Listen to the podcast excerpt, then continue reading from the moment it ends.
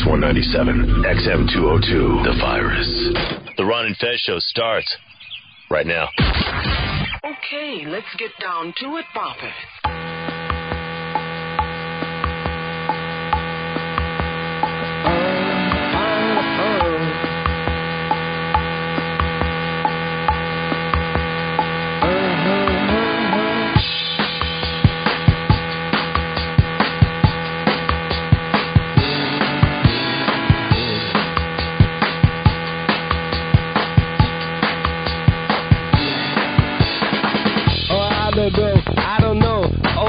To begin.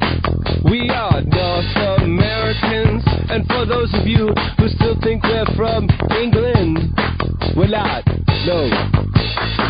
We've been on planes and on trains till we think we might die. Far from North America, where the buildings are old, and you might have lots of mimes. Uh-huh, uh, uh. I hate the feeling when you're looking at me that way. All shy, it'll make it okay. It makes it go away.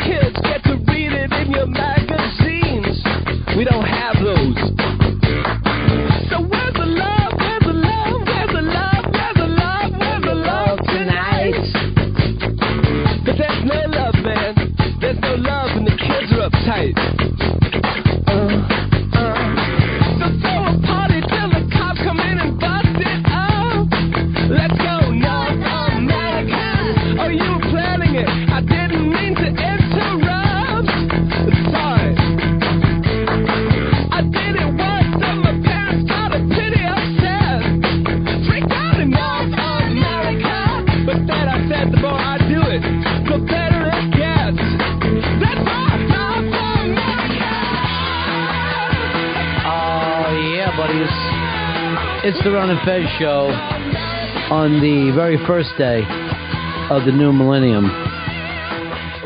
866 Ron Zero Fez. 866 Ron Zero Fez. Let's go over and start our Ichibans today. Now, by the way, Hicks, my uh, my mic sounds okay to you. Yeah. Mm, sounds crazy to me. Sounds like I'm doing the show underwater, or if there's like like a sheep that I wrapped around my Oh. head, taped it, and then went underwater and started trying to listen. I just soft. did something into my headphones. What did you do? I uh, I lifted the uh, headphone pod up. Oh, you lifted it up. All right, nice. That's right. All right, great job, buddy. uh, Pepper Hicks doing just fantastic work, as is everyone. Everyone's just doing great work, and we're just having a great time today. I'm building up everyone's self-esteem. No, I need to build up everyone's self-esteem. fuck that. 866 Ron Zero Fez, 866 Ron Zero Fez. You're in the ball pit. We're just hanging around in the ball pit, having fun. In the adult ball pit, which I don't think there's enough of. Uh, so we'll get your Ichiban started. And Dave wants to say what it means in English. Number one. Thank you, David. Number one. That is true. That is true. Um, let's get over here to uh, Ryan in Minnesota. You're on Ron Fez. How are you, pal? Yo, Ronnie, I have a secret Ichiban. Oh, a secret. Secret. Yeah.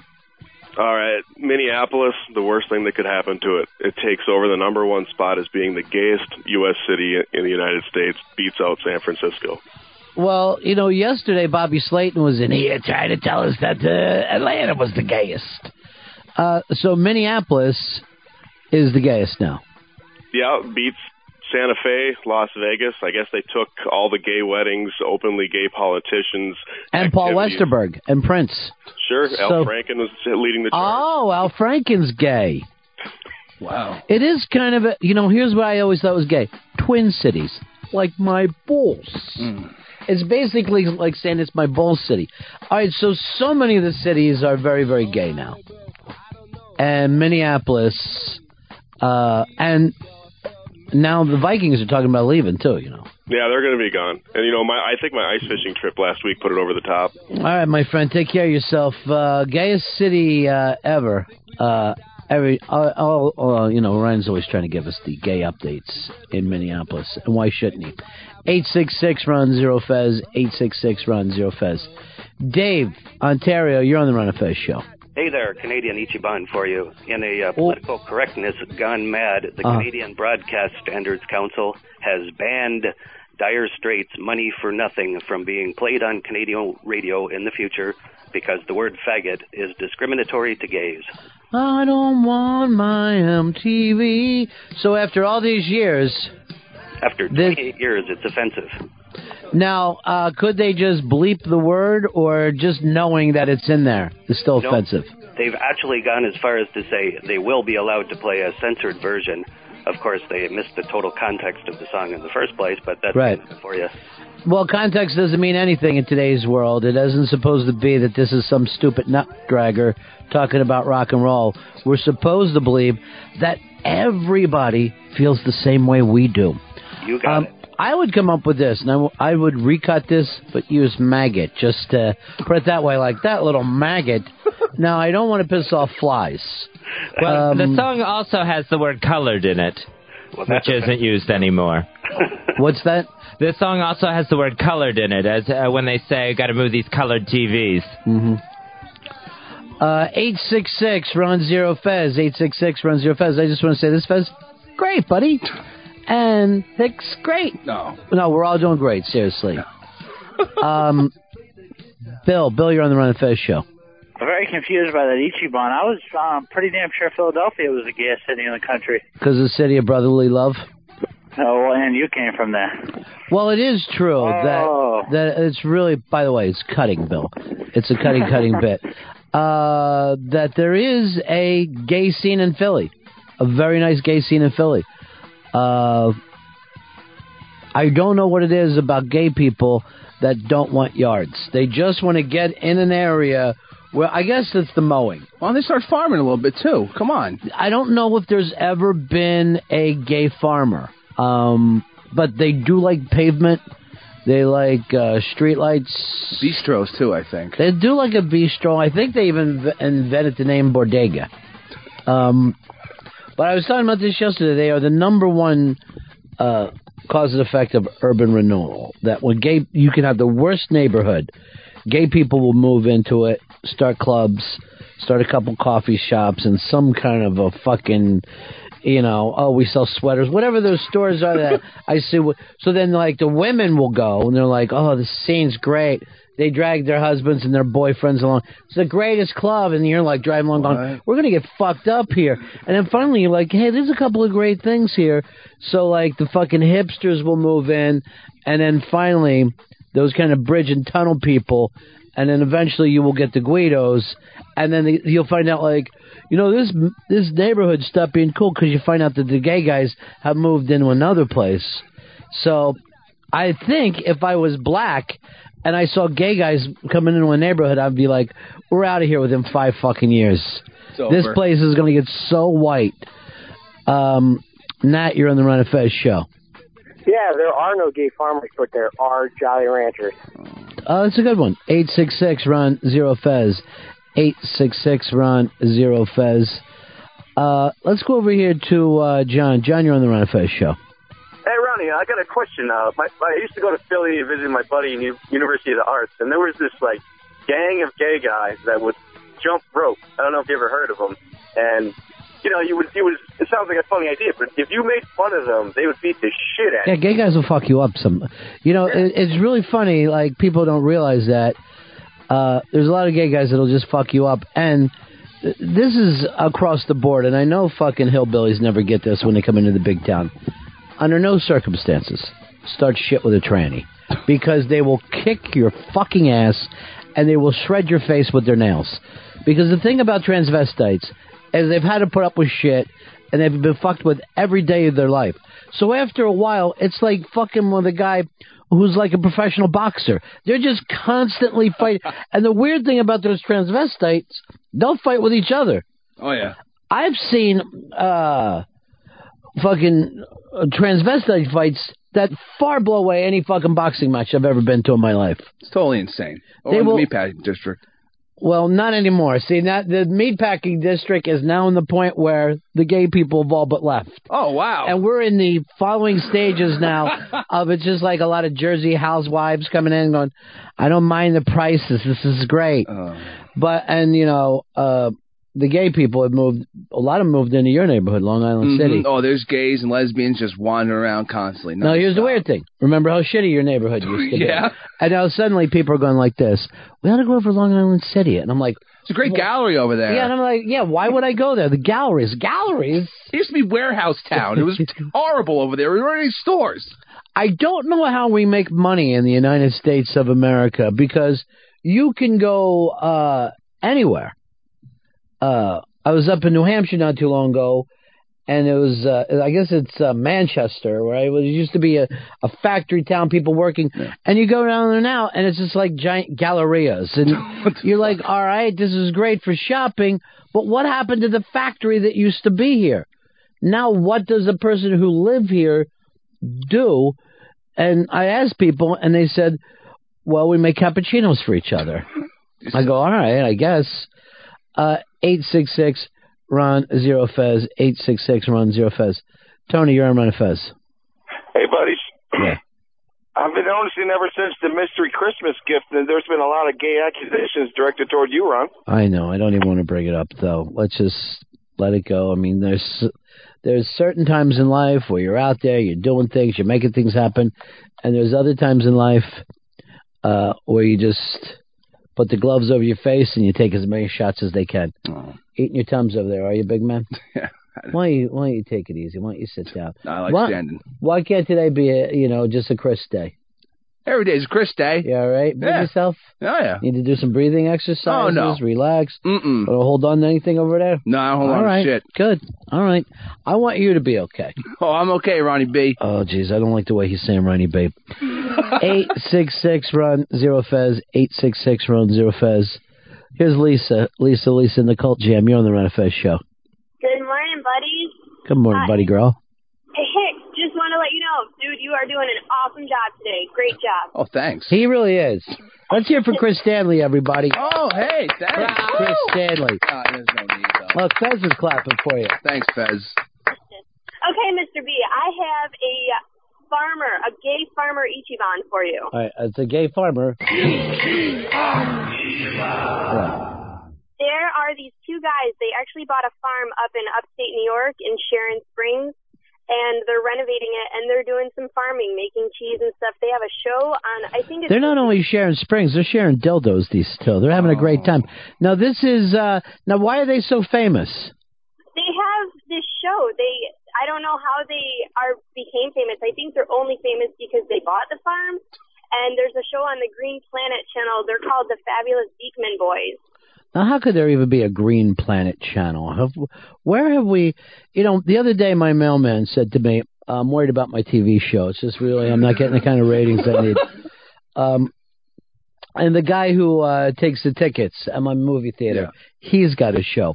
Everybody has a TV show. We're at the point now where everyone in New York uh, has somebody with a camera following them around. All right, there's the uh, the Beekman boys. What the fuck? And they're gay farmers. Yeah, they're gay farmers. Now, how can I find the Green Planet channel? Where was it? I guess that's up in the thousands somewhere. Has to be, yeah, along, along night like uh, your Fit TVs, which I discovered last night. What is it? Fit TV. It had Hmm. like addiction shows on it. I don't know. Yeah, I can't keep up with TV anymore. There's just far and away too many uh, channels. There's too much. Uh, Jason in uh, Detroit, Rock City. What's happening? Hey, Ron, it says, hey, Ron, um, Sirius on 80s on 8 already edits uh, the Money for Nothing song. They already take that word out. But on Classic Rewind, you get the original song. So, So they're- Classic Rerun are a bunch of fucking sexists. Where 80s on 8. Now, here's the problem with 80s on 8. It plays constantly in the men's room Yeah. here. So I'm getting like Pavlov's dog. I'm getting to a point if I hear an 80s song, I got to take a piss. and you will eventually just start and piss your pants if you hear Duran Duran. Oh, no. And don't we have all the old MTV VJs? Most of them, on yeah. that. We have the living ones. We have the living ones doing the living years. All right, 866 Ron Zero Fez, 866 Ron Zero Fez. Um, let's go over here to uh, Nate. Nate, you're on Ron Fez. Hey, Ronnie B. Uh, got a lot of gay Ichiban, so I'm trying to break the circle, so to speak. Okay. Uh, Count Black is going to come up there and face fuck Fez with a 20 inch black mamba. Hey! I didn't understand the moan at the end. And then the quick, I'm going to hang up and leave. Uh, I always love the fact that, like, I got my little fucking joke in and now I'm out of here. Peace. I'm Yeah, out. peace. Fuck you. I can't follow that. All right. Enjoy the smoke. Enjoy the lingering smoke. The, the prep going into that must be intense, where it's like, all right, remember the moan and then hang up as fast as you can. Make sure you hit the off button quickly. So no one's improving anymore, not even the callers. Everybody is prepared. What a sad world we live in. Yeah, that guy. That guy was very prepared to get his black mamba line. I never get it. Just come in and talk. Fez, what's your preparation? I know you like to prepare for the show today. Do you got a little Ichiban? Yeah, it was the memorial service in Tucson, Arizona last night for the victims of last Saturday's shooting, and uh, for the yeah, and for the people that and for Gabrielle Giffords, the congresswoman. Is this setup going to end and we're going to jump into it, or where are we? Well, I was just really taken aback by all the inappropriate cheering going on as that memorial service started. I did not watch the memorial service last night, but I read uh, that people said two things. They said they thought the president had a great speech, I thought so. and then the people said the same thing for you that there are some people that don't know how to act at a memorial service. But this happened how long ago? The the actual murders was what It- Saturday. It, was this past Saturday, so not even a week. So you have to look into the full thing of that area.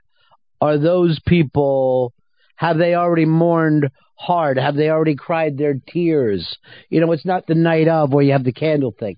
There's some of these things where people want to cry for a while, and other things where they're like, all right, we got Tucson on TV. The president's here. Let's try to start and get back up again. My point is this. I'm a little hesitant to blame people for how they would act at a memorial service, well, especially in these days where mourning is no longer a formal thing, where you can uh, go to any funeral and people are dressed the same way as if they went to um, to the movies that day. Oh yeah, yeah. Funerals are just very informal at this point.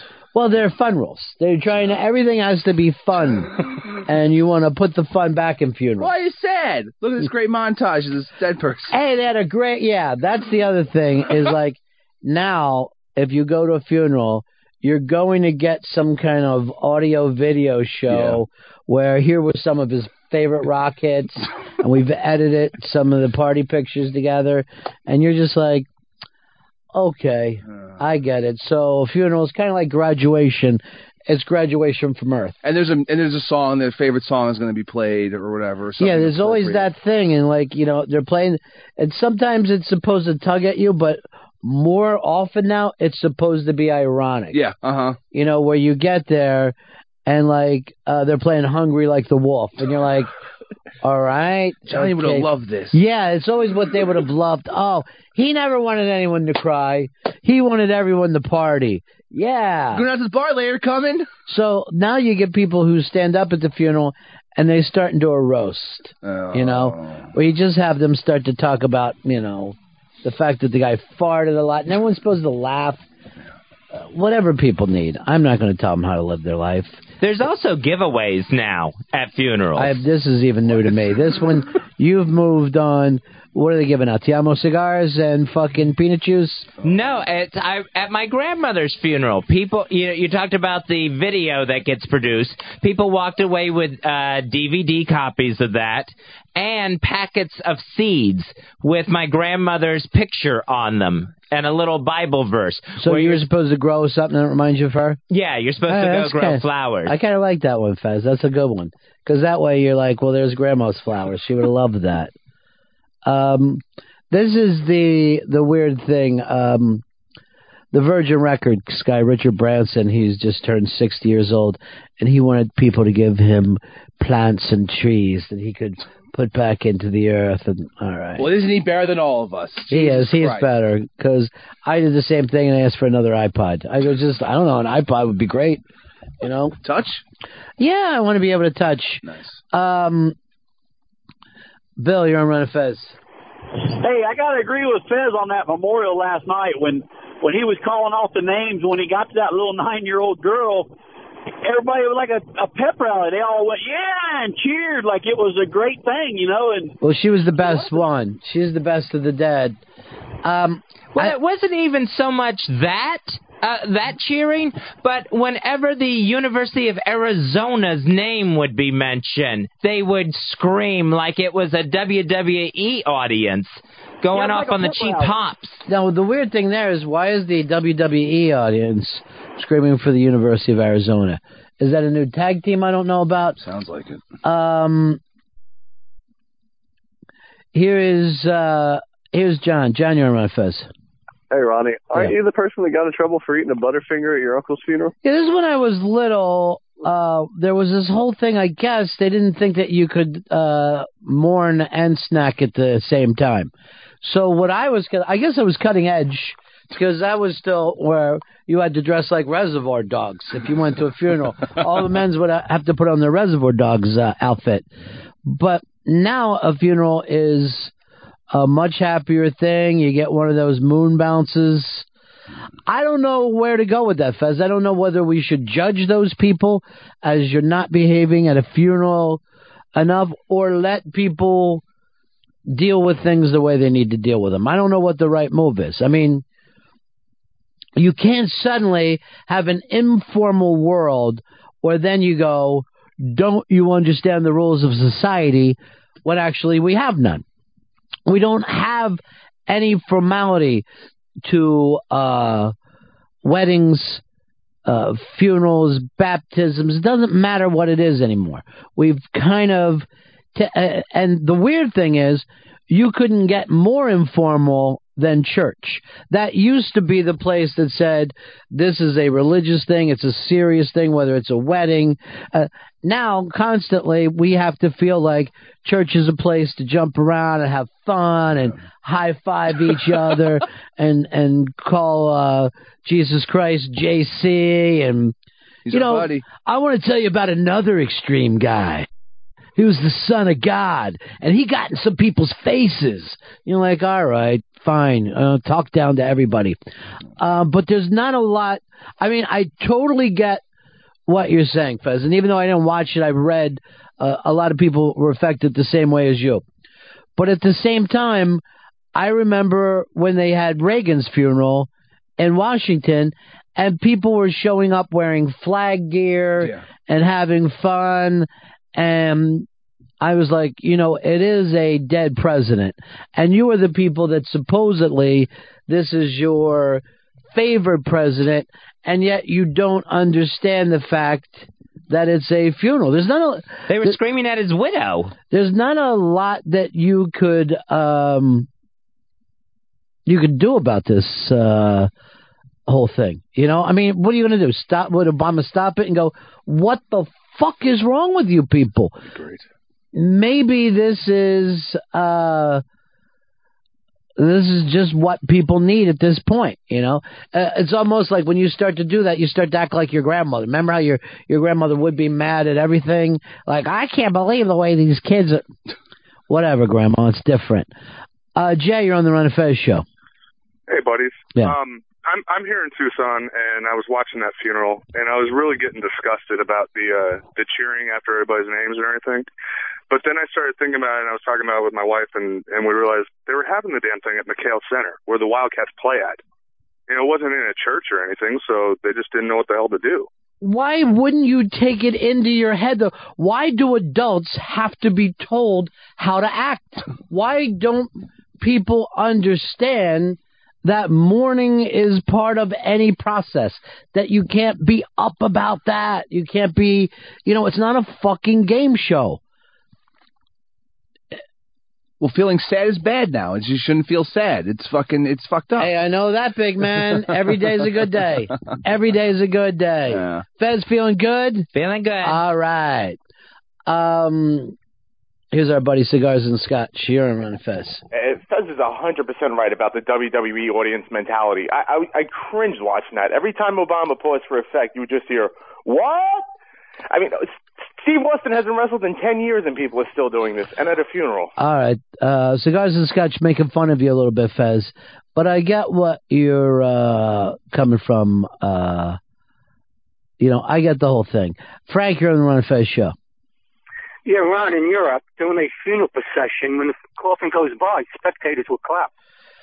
Yeah, that will happen. It's a very weird thing. And again, if you go back and um, and look at the differences, look at the Reagan funeral and look at the JFK funeral. Look at the Reagan funeral.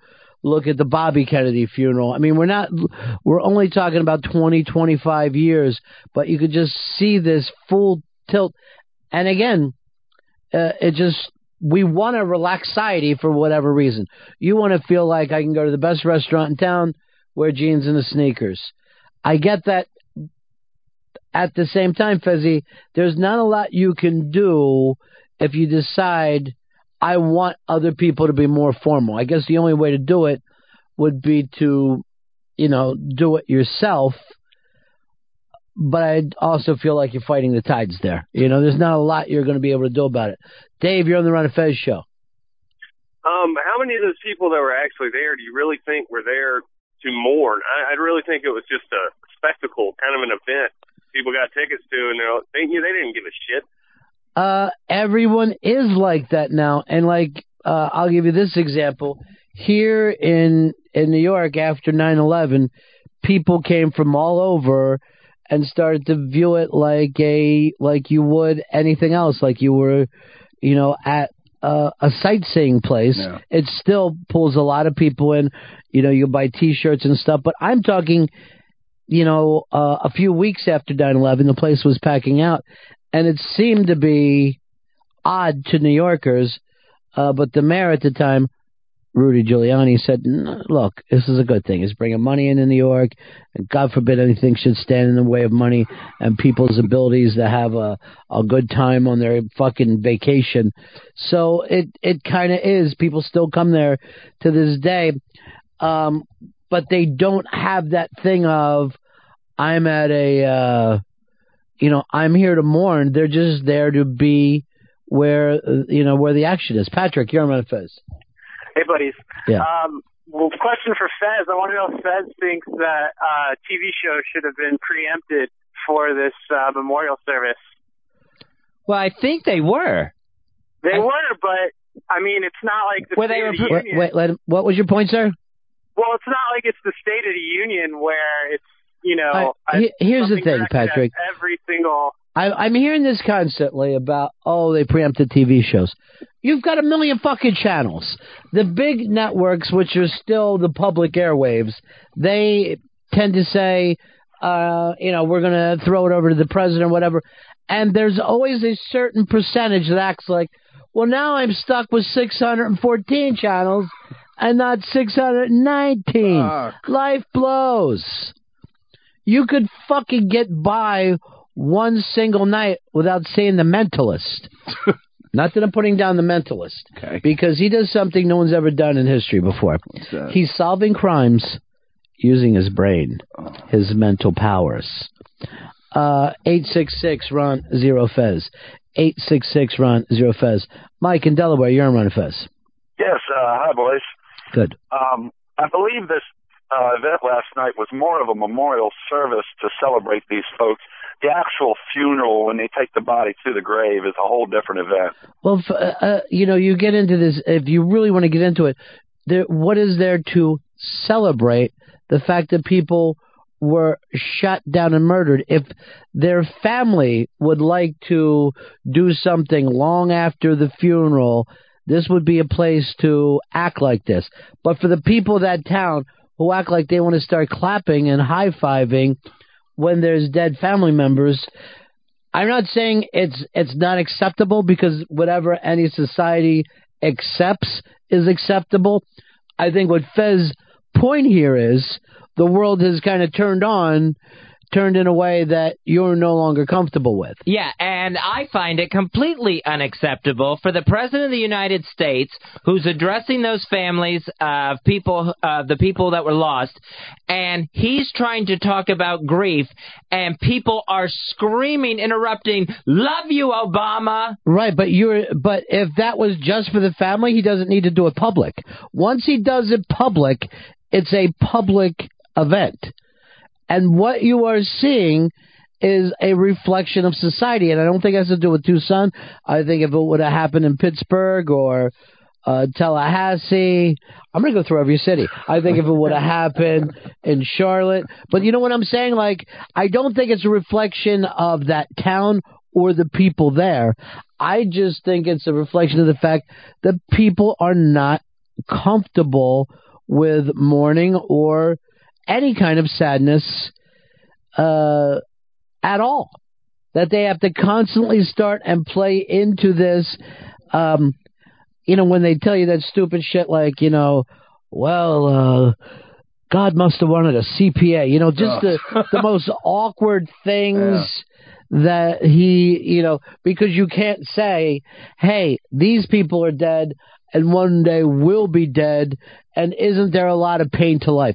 God forbid you're allowed to do that at all. You can't. You have to uh, to throw that out. Where you know, I grew up in an Irish family. People would mourn, and then when you got home from the funeral, uh, you would start drinking. There'd be a short time of uh, dancing. Then something would break, and the fight would begin, and then everybody could relax with their bruises.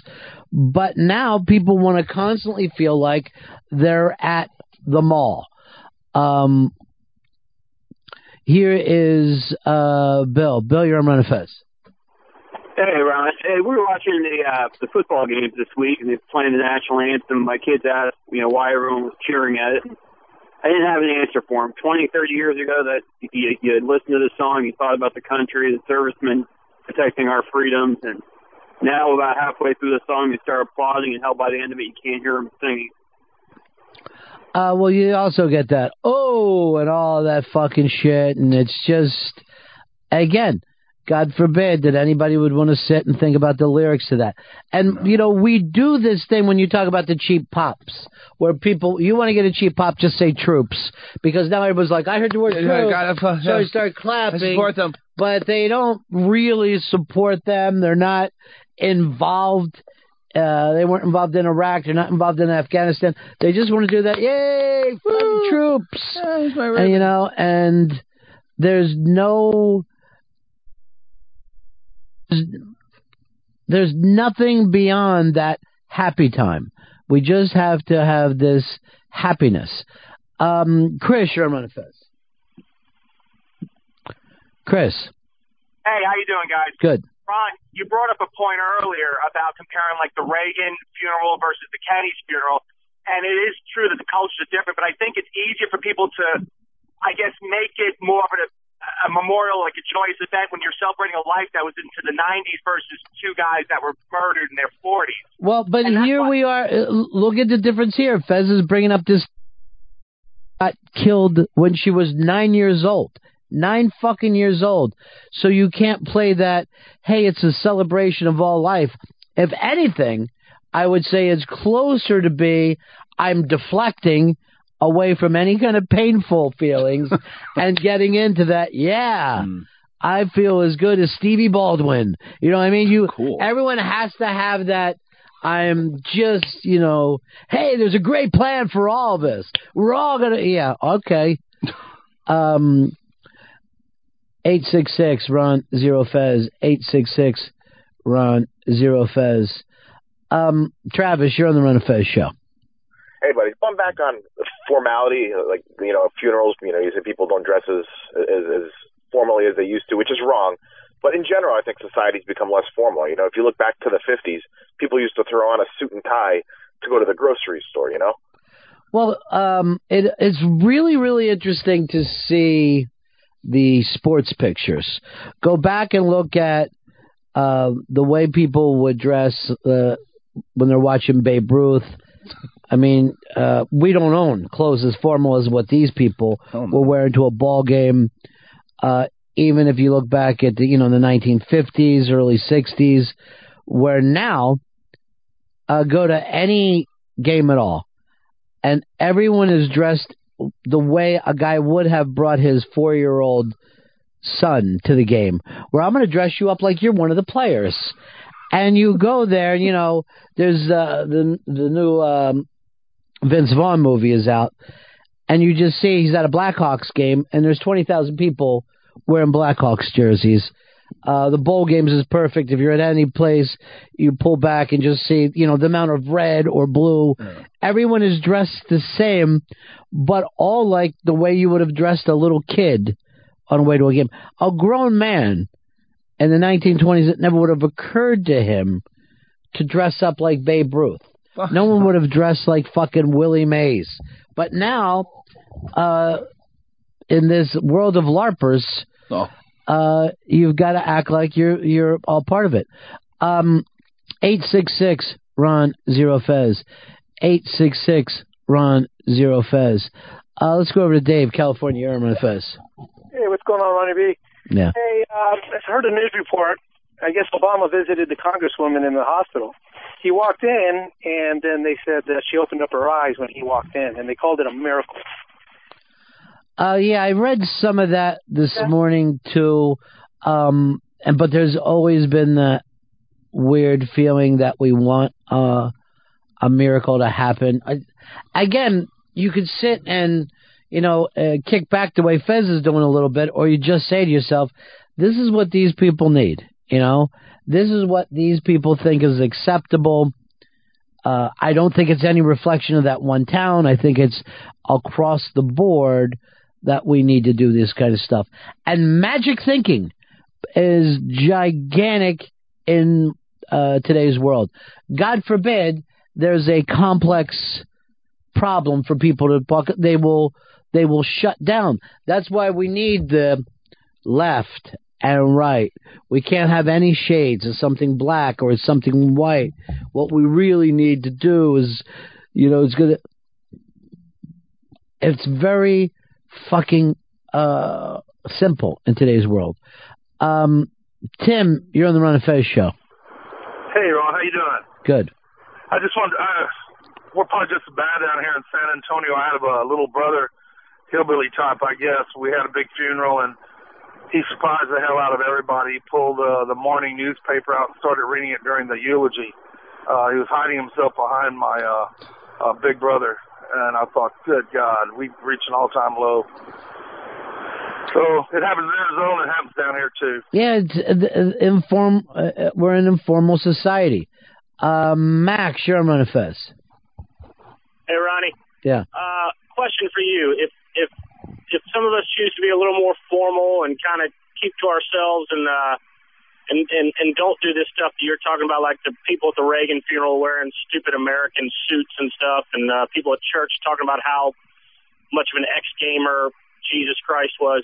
Uh, am I allowed to look down on those people and think that they're total white trash? 'Cause I, I do that, and I really enjoy it. So I'm hoping you're not tell telling me I can't do that. You know, again, I guess everybody can do whatever they need to do. The frustrating thing, I think, is if you fall into what I think Fez tinged on a little bit of, I don't want these young people, you know, because I swear to God, I mean, that's just part of the thing. I hear music and I'm like, that ain't the fucking Stones, motherfucker. But you think, hey, if I introduce the Stones to somebody who's 19, they're going to go fucking crazy.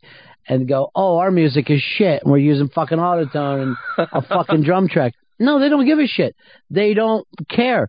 In the same way that people pretend that American Idol is fucking important or Dancing with the Stars or whatever the fuck it is, they, they don't want substance anywhere in their lives. There is no substance for us, and it isn't because we're lacking or wanting it. It's just I don't want to deal. I, I, you know, people are like, I like a very shallow, easy life.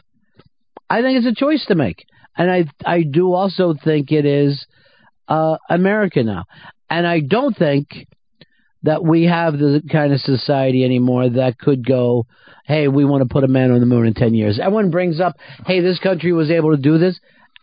That was kind of pre ADD where people went, I would like to look at something that pays off in riches uh, years from now. No, we need everything the following quarter.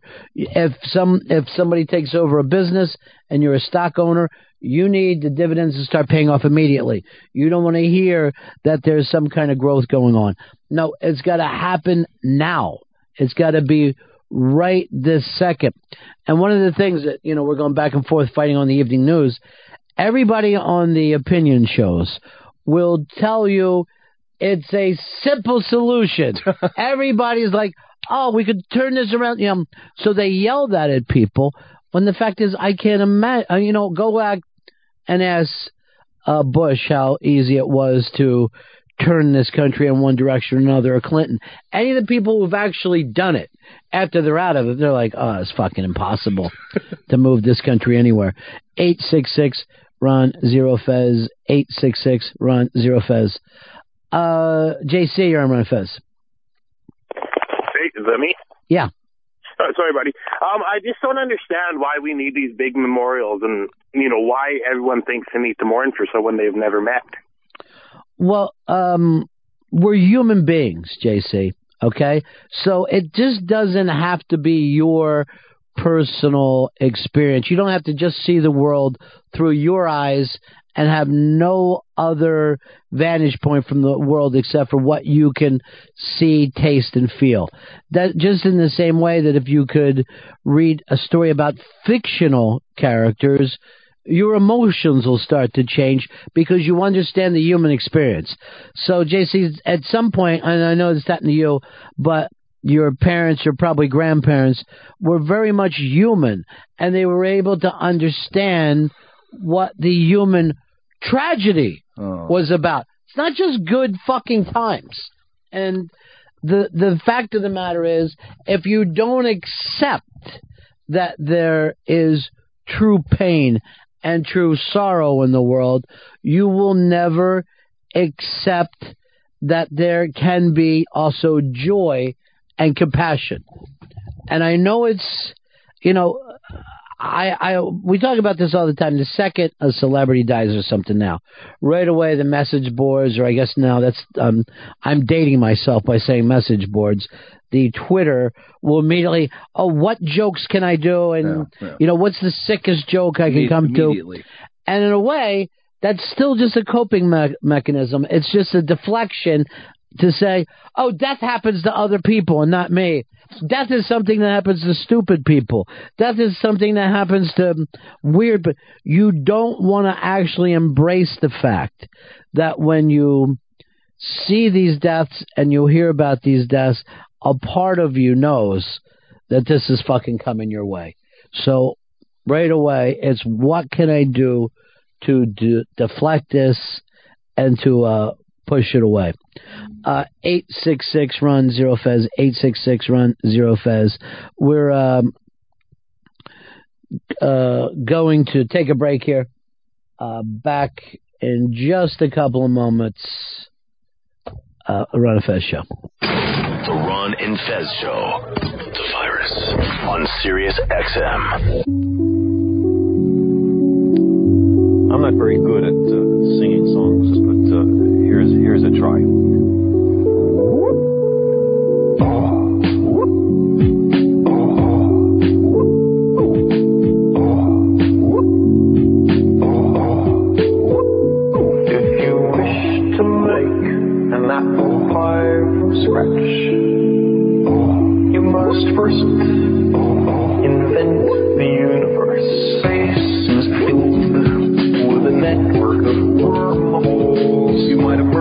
somewhere else in space, somewhere else in time. The sky calls to us.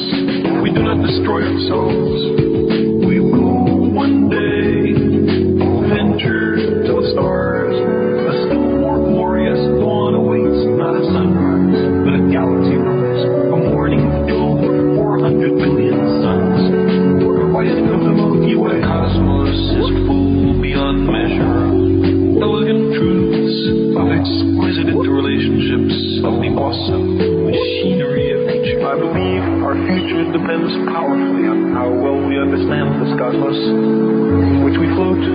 like a mote of dust in the morning sky. The brain does much more than just recollect.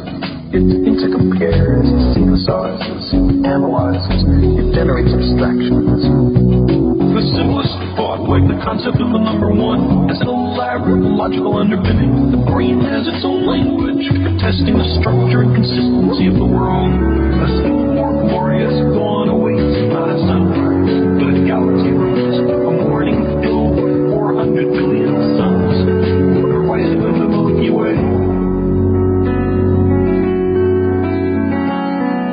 The sky calls to us. If we do not destroy ourselves, we will one day venture to the stars.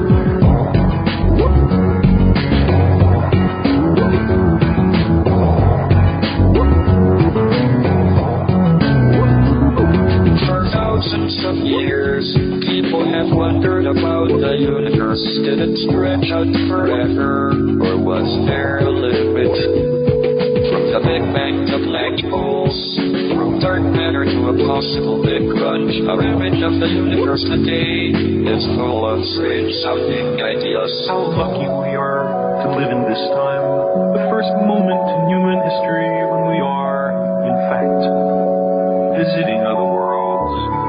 A still more glorious dawn awaits, not a sunrise, but a galaxy rise. A morning filled with 400 billion suns. A rising of the Milky Way. A still more glorious dawn a. A morning filled with 400 billion suns. the rising of the Milky Way. The surface of the Earth is the shore of the cosmic ocean.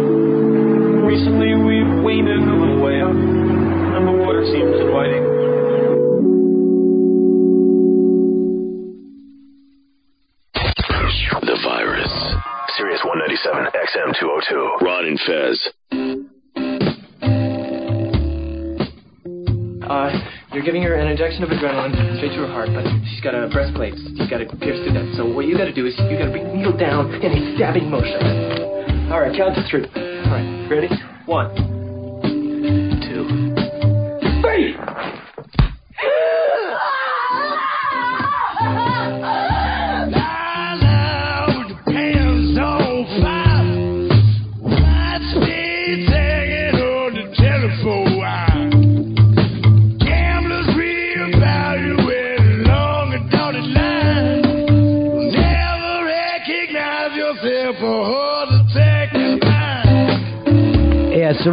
Show. 866 Ron Zero Fez. 866 Ron Zero Fez. Uh, coming up in just a little bit, we're going to have uh, one of the all time great character actors uh, in here. And you know what a character actor is, right, uh, Hicks? Yeah. That's a uh, an actor that wouldn't necessarily get laid. You know what I mean? Like even being in the movie doesn't totally help you. But I, I uh, my favorite thing uh, I think in life is really good character actors, way more than movie stars. And this guy has done. Well, you pulled his IMDb page, and it was something like twelve pages or something Yeah, crazy. 12 pages of just uh, hundreds and hundreds of. Uh, he either does small roles or small movies. It doesn't matter either way. He could have a big role in a small movie or a small role in a big movie. And of course, uh, even if you don't know his name, you'd recognize his face. Clint Howard. Uh, not only has he done tons of movie works, I think he's been in every one of Ron Howard's films, his brother. And I think we're up to something like 17, 18 films that uh, Ron Howard has directed. But it's an interesting. Um, I will tell you this about the movie. I expected it to be a little more lighthearted than it is. It's a comedy, a lot of slapsticky comedy, buddy stuff there. But at the same time, there is uh, this deal that Vince Vaughn is dealing with, this dilemma, which I think if you asked everybody, they would have a different opinion on this. The movie goes in one way, not one that I completely agree with, but the dilemma is this. You're friends with another couple. Okay. Uh, you find out she's cheating. Do you go to your buddy? Uh, I'm going to put this out here, and I know there's a bros before hoes. Hoes, yes, there I know that exists, but that's not one of the commandments. I'm going to also let you know that, Hicks. okay. So, uh, 866 Ron Zero Fez, 866 Ron Zero Fez. But I'm always curious about this. Now you're friends with both of them. Yeah, you're friends. This is a couple.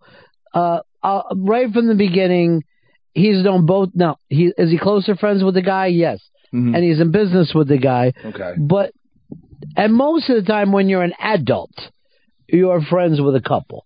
It's like you and your chick will be friends with another couple. Yeah. And that's how adults generally re- react if you're not with the same crowd that you grew up with Yeah, yeah, your whole yeah. life. So for you, Hicks, what what direction would you go in? Uh, I'm not gonna say. You're not gonna say. I'm not gonna say. Let him fucking let him find out on his own. If he if he's totally in the dark, maybe. If, and if, if he's happy, fuck it. Then that's the way it's going. And if if, she's and she, if she's cheating on him, sucks. But I'm not gonna. I'm not. I'm staying away from that fucking mess. No, why do you stay away from it? I don't want to get involved in their lives like that. It'll ruin. It'll ruin multiple fucking lives. Right? It, it would ruin multiple lives. Yeah. No, I'm not. It's So not my responsibility. So, but your point is this: the truth ruins lives, and a lie makes life easier. that's the, you know what I mean? Like that's that kind of thing there. Uh, Fez Whatley, uh, I know I've talked to you about this before. Mm-hmm. Have you changed your mind? Or you sticking with the same thing? I'm gonna stick with the same thing. I would not tell the guy. Mm-hmm. Yeah, I, in fact, I have told a guy before Mm-hmm. when I saw his girlfriend out with somebody else, and the reaction was horrible, and it was I and he wasn't pissed at her. He was pissed at me. The way you tell things is kind of stupid, though, so that might have something to do with it. But just because it happened, let, let's say this: you knew anything about me, right? That I didn't know. You'd leave me in the dark. Oh no, I come to you right away. So how is that staying with what you just said? If you have this rule of I would not do that, and as soon as I bring up what it is, That's not a rule. you would say yeah. Um, let's uh, go over here to uh, Bueno, California. You're on the Ron and Fez show. What's up, boys? Yeah. Hey, uh, I was just talking to the screener, and I remember watching Jersey Shore last season, and that whole situation with uh, Ronnie and Sammy, and he's doing her dirty behind her back, and these two bitches gonna write a letter and, and not tell her to her face while he's doing her dirty week after week. So I'm like, you know what? Me and wifey are getting upset. They gotta step up. They gotta tell her. But then you gave that that reasoning of it's your friend, and I'm like, holy shit, he just blew my mind. If I'm saying anything to my irrefutable proof. I'm talking about video, and dude, I don't want to do this, but here, if then it's, It's- up to him. But, It's very interesting. What I'm hearing right now is the reason that you three guys I wouldn't bring it up is only to protect yourself. It was about self protection. What is everyone going to say to me? It's not about your friend at all. So far, nobody has thought, what would the friend need. Um, Gad, you're on the Ron and Fez show. What's up, guys? It's uh, I, it's a double-edged sword. I've done both ways.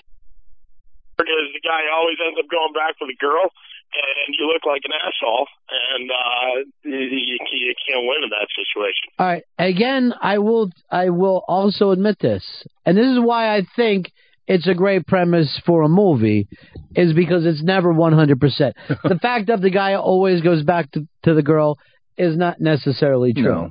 But in the case of this, if Fez knew something and I didn't, and he didn't alert me to it, Yeah. I think I'd be pretty pissed at Fez to that too.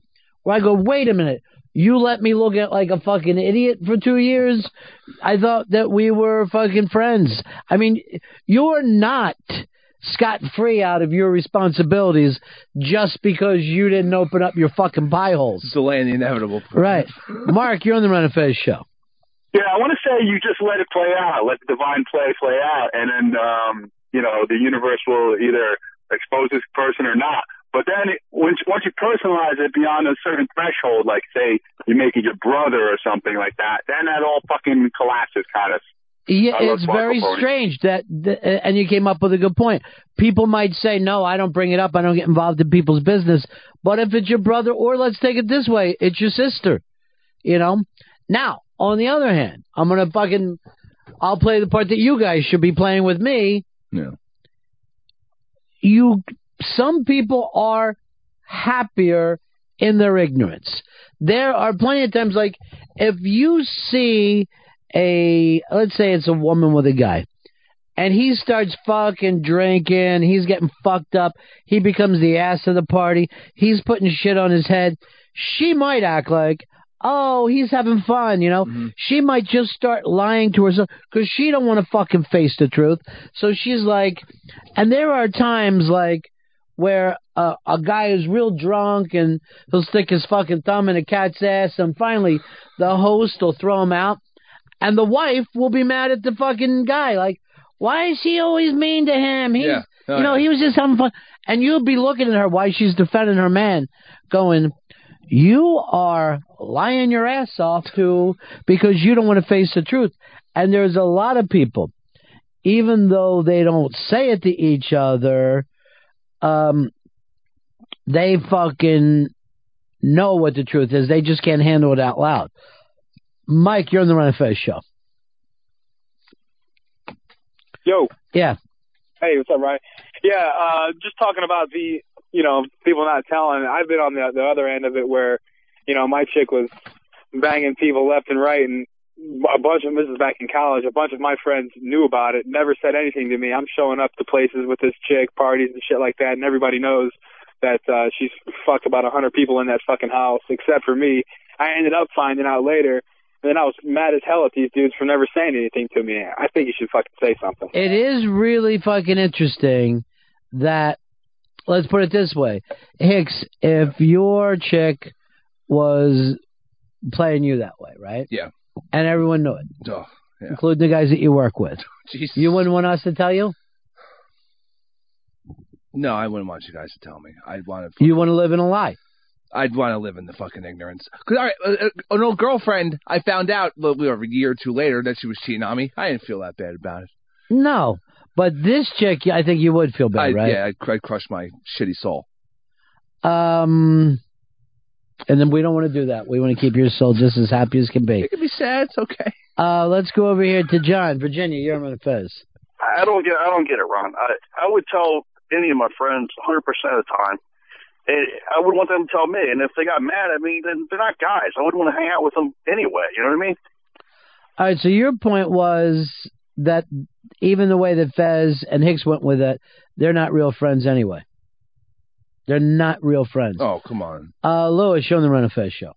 Hey, what's up, guys? Um, I, I actually I wouldn't tell my friend, but I would actually talk to his chick and tell her that I know what's going on and that um I'm kind of contemplating on telling him or not. But I think that she should be the one to tell him first, and they should talk it out and see where it goes from there with them. Now, the interesting thing about that is, and that that is definitely a strategy, but now you've really inserted yourself Oh yeah. into this thing.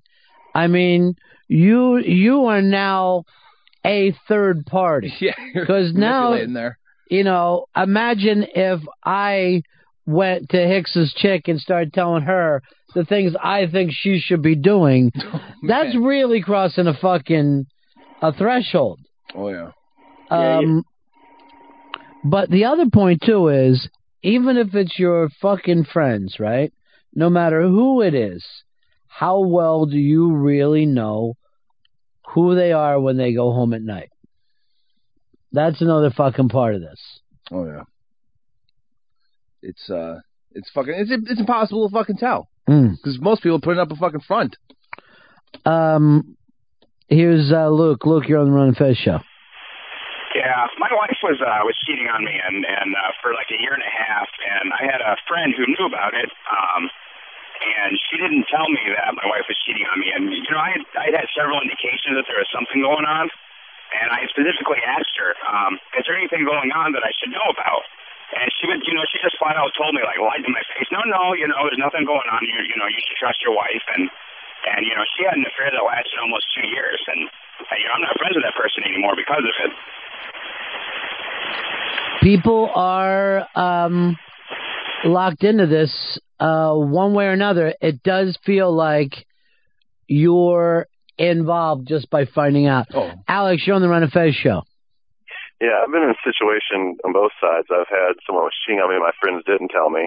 I was mad at him at the time, but I've also been in a situation where I had a friend where his wife was cheating on him, and I told him. They ended up working it out, and I ended up losing both of them because it made the situation awkward.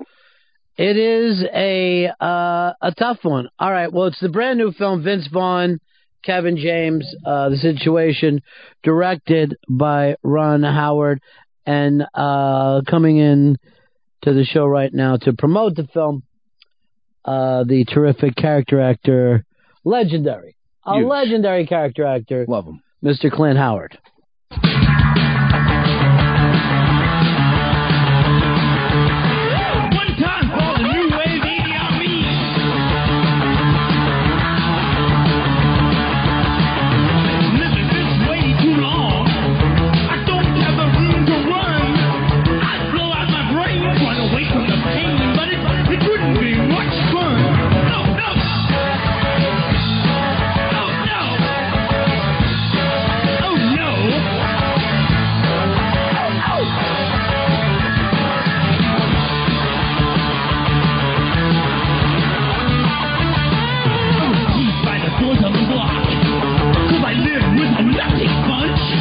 Go ahead over it. Grew up and knew Sing right through their it. lives with the issues. They live with a social crash. Clint Howard in the studio with us. How are you, man? I'm doing great, Ron. This uh the song that we brought you into. When when was this recorded? Um, the Kempsters were alive and well in the early '80s, and Uh-huh. and uh, Dog Day was one of our first songs, so it was probably written in '81. About '81, yeah. Yeah, and we were we were playing around Los Angeles and doing demos and and around for. Oh, I think three years from like 1981 to 1984, and I I broke the band up because, first of all, I was getting, I realized it was kind of hazardous to my health because those five o'clock sound checks in the afternoon when you started drinking seven and sevens, right? And then your show didn't go on till midnight. You'd end up being pretty trash by the time you know the curtain was raised, and I re- I realized that you know I already had a job being an actor, and and the mu- the music thing was only going to either kill me Mm-hmm. or or wear me out real quick. Yeah. So I retired from being a rock and roller. Yeah, and it's definitely two different shifts. One's late at night, and I, for whatever reason, with with movies, you guys are always up early in the morning. Yeah, yeah, and I, you know, listen, I don't know, maybe because I, I grew up in the business, I am an early riser, right? And it's it's uh, it's nothing for me to get up at five a.m. to go to work and be on the set at six or even earlier. When we when we worked on the Grinch, Uh-huh. and we had to do all that makeup, I had to be in the makeup chair at like four a.m. Yeah. and that wasn't a problem to me. So the whole when when I was going through my rock and roll career as a Kempster, um, I certainly kind of it was it was odd for me because I would still wake up early. It was Mhm. I was living a weird life. And you said you grew up in the business more than most people. You really 100% grew up in the business. I do not remember when I wasn't an actor. Wow. Because I started when I was 2 Uh-huh. I mean, I literally was acting. The Andy Griffith Show Yeah. was the first opportunity that I had to, to be in front of a camera, and I played a character called Leon. Um, and I don't have any memory of that. Right. And I don't know. I'm not even sure whether I was potty trained at two. Wow. I'm not even sure. I don't have children. I don't know when that happens, but I mean, Around there, I think. it was around there. I don't know whether I ever acted with a load in my pants or not, but But so did Andy. So it all works out well. Barney, had, Don had a load in his pants, so everything was fine. No, uh, you know, so so the the the lessons I learned first of all, you know, seriously, m- my mom and dad. Um, mom passed away ten years ago. My dad is still vibrant and and and going strong. He actually Mhm. works more than me. Rance Howard is his name. In the new film, too, with you guys. Yeah. The family film. Yeah. Um, um, he brought this kind of professionalism to us and sort of by osmosis and, and by his guidance, both Ron and I sort of learned the ins and outs of how to survive in the entertainment business. Right. There is a there's a laid backness I think that you guys got from your dad that reminds me of the Bridges family. It's the same exact way where uh you know whether you're up or down with it, you guys seem to just roll along with it. Well, you know, and I think it was probably the same way with Lloyd. Mm-hmm. You know, the the Bridges patriarch. Um, I don't believe he was intoxicated by the business. Right. I know my mom and dad were not intoxicated by the business. Um, they were children of the Depression, raised in the Midwest. My dad was born to be a farmer, and my mom was the daughter of a butcher. Right. So when they had dreams independently, Yeah. they had dreams of getting into the sh- getting into the entertainment business. They just saw it as an opportunity for a good job. Right. You know, and being in the business, just like what you do. I mean, you're Yeah. in the entertainment. It's it's a job, and you need to be prepared, and you need to put a good professional foot forward when you work, because otherwise you won't survive. Yeah. And that sort of midwestern sort of oh I don't know attitude Yeah. is something that Dad instilled in both Ron and I, and I, I imagine the same thing happened with Lloyd and his sons. Yeah, there uh, that there is something about that where maybe if you're raised in the business, it seems less flashy to you. You're more less likely to run out and get a brand new sports car every time you get a few bucks.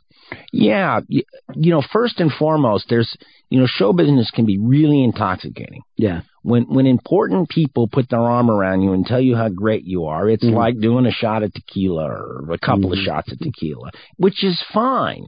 The trouble is it's a trap because if you keep doing it and you keep searching for that intoxicating thing, there's a good chance it's going to mess you up. Yeah. You know, and for whatever reason, dad instilled in us the idea that it's a great business, it's a great career, and it really is because you get to meet a lot of really fascinating people and Yeah. you get to go on a lot of great adventures. But it's a job and you need to be prepared for it. Otherwise, you're going to, first of all, be a fool because you're losing a great opportunity. And, you know, it, it beats digging a ditch. Yeah, but at the same time, I think that you guys having that knowledge, it's still got to kind of be hurtful that you see so many people hitting the wall, people that you came up with, or people that you see fresh new to it, and they and you, it, it's almost like you're somewhere and you're watching people ODing without even knowing that they are. I don't really give a that was the best fucking answer ever. it really was. Um, by the way, the new movie, uh, The Dilemma, we were talking about it before you got here because I don't know if there really is a 100% solid answer to the question that the movie sets up. That that it's really a tough call of do you tell your friend or not.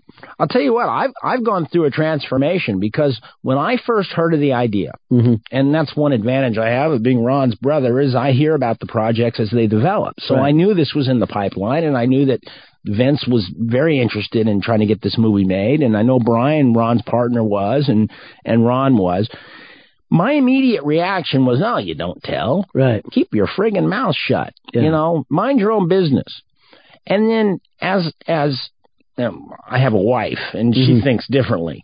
But but as I watched the movie and participated in it, first participated and then watched the movie, I think I've changed. I Yeah. think I think a person if they really see it, if they really see Channing Tatum with his tongue halfway down your Mhm. best friend's wife's throat. Right. I think you got to grow a spine and say something. You got to be able to stand up, but at the same time, it's uh, the here's the interesting thing about the movie because you go there and you're expecting a comedy, which it is, and kind of a buddy comedy, which it is, but at the same time, it doesn't really give any of the characters any breaks.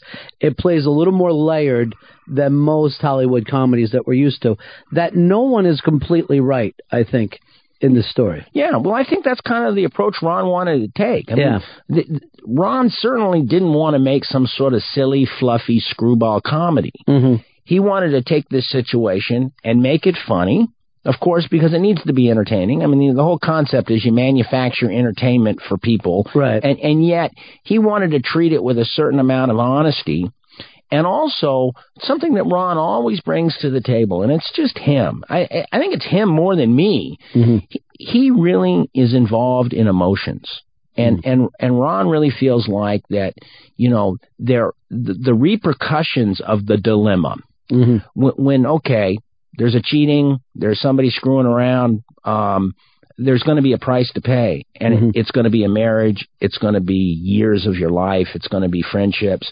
That and and it, it's emotional. So not only is the movie funny, Mm-hmm. and I I think it's very smart because I think, like you said, you know, uh, the characters are layered. Mm-hmm. It's not it's not like there's a right and a wrong and a good guy and a bad guy. I think everybody's got some foibles here. Yeah. Um, that that he brings an honesty to the table, and and then again that emotion. That I think is you know it's the movie The Dilemma is my cup of tea. Yeah. You know, there are movies that Ron makes that really aren't my cup of tea. I, I honestly really didn't give a crap about the Da Vinci Code. No time for it. Well, you know, I saw it and it just, you know, I, I, I got about 15 pages into the book and said, no, this thing blows. you know, reading the Da Vinci Code for me was like taking two Valium, you know. Mhm. After about 10 minutes, I was ready. Um, and, you know, listen, I think Ron did a good job on Da Vinci Code for what it was. Just not my cup of tea. But a movie like The Dilemma is because mm-hmm. it's real. It's it's people, and and Ron makes them funny, but it's a real situation and it's honest. And you know, again, like you said, I mean, I'm not trying to kiss your ass here, but you know, there is there are layers, and and nobody's right. Yeah. And nobody's purely right, and nobody's purely wrong. The only the only character that probably, you know, is is an ass is the one Winona Ryder character. Yeah, but I don't want to give anything away for, to the audience. Okay. But I feel like she got into that, and maybe out of everybody in the in the movie, the the film is less kind to her point of view because we obviously see it through the guy's point of view. But Kevin James was no, you know, well, no yeah. cup of tea there. Hey, anybody anybody going to to the Asian massage parlor with the, getting the massage with the happy ending? Right. You know, there's something to right, exactly. So it it is. It's an interesting dilemma, and also too, I never had the opportunity to meet Winona Ryder, Uh, and I got to spend. Uh, I, I worked. I worked with Vince, but then I was on the set with Winona and Channing, and especially with Winona. First of all, Channing Tatum is a great guy. He just he's a football player, and, and I think he's a good dude. Mm. But Winona and I sat in in a couple of chairs for literally two hours and talked about stuff. And first of all, you certainly don't get a headache looking at Winona, Mm, Winona Ryder. She, and she's got these big, beautiful eyes, and she's really sweet. She's really genuine. And uh, it was like, God, I wish this gal went to high school, you know, Mhm. with me. And the same with Vince. You know, after working with Vince, we we connected. Uh, First of all, I think he respected the fact I could kind of stand toe to toe with him and do improvs, and and that we had a good time. He didn't feel like he had to like dial back because he was working with an actor. Right. Um, but I felt like Jesus. I wish Vince lived at the end of the block where when I Right. grew up because he'd be a good dude to hang out with in high school. He we could have gotten into some really really good shenanigans together. It it almost is the reason why he is a a movie star is because people are like, oh, that guy, I'm comfortable with him. You know, there's certain people that we're incredibly comfortable with and can get away with shit. Bill Murray is another one. Bill Murray everybody in the world feels like they know Bill Murray. You know what? Everybody would love to have Bill be their uncle. Right. You know. Uh, and I'd feel the same way. I mean, Yeah. shoot, I I haven't had the pleasure. I've known friends of mine, good friends of mine, get to play golf with Bill Murray, not in a celebrity situation, but I just mean out on the golf course. And they just say Bill is just so. I mean, he's just the champion of all great crazy uncles. Yeah. But the same thing about Vince. You just feel like you just. First of all, he's got skill. For he's a really good improvisational Yeah. actor, and I think he's got a good bullshit detector. And and I, Ron and I have talked about this a lot. They're they're the really good actors, and I don't want to just say movie stars, but the guys that somehow can manage to and the and the ladies they can mm-hmm. take it to the next level. They've got this detector in their head. If they smell bullshit with their character or what the way the way the scene is behaving, mm-hmm. they will say, "Hey, no, no, no, no, that's bullshit. That that's Right. not the way it really is." Well, Vince has that. Vince is is got a good sense of of of like what's bullshit and what's not. Yeah. And I appreciate that in people because when I watch films, you know, in my first of all, I'd rather be I'd rather watch sports than movies. Mm-hmm. But when I when I watch a film, if I see too much bullshit, I throw the flag and then mentally check out of the movie. It's like, well, this was a nice try, but there's too much BS going on. You know. Are there people that will never get over with you, like actors that you'll just like because you you can see technique so well that that you feel like they're never being real? That even though the American public might buy it, Well, no, because I understand, you know, ev- there's lots of different ways to get to the end of the road. Uh-huh. Some actors are real technical. I mean, I've worked with actors, and I'm not going to name any names here, but that, that hardly look you in the eye. And I'm not talking about big movie stars. It's just their process is they've got their shtick that they do, mm-hmm. and they're sort of in their own world. But the fact is, they're entertaining folks. Right. You know, now there are some actors that I've worked with, and I'll tell you one guy, and I'm, now I'm going to name drop Bob De Niro Yeah. was so organic working with him. It was so real.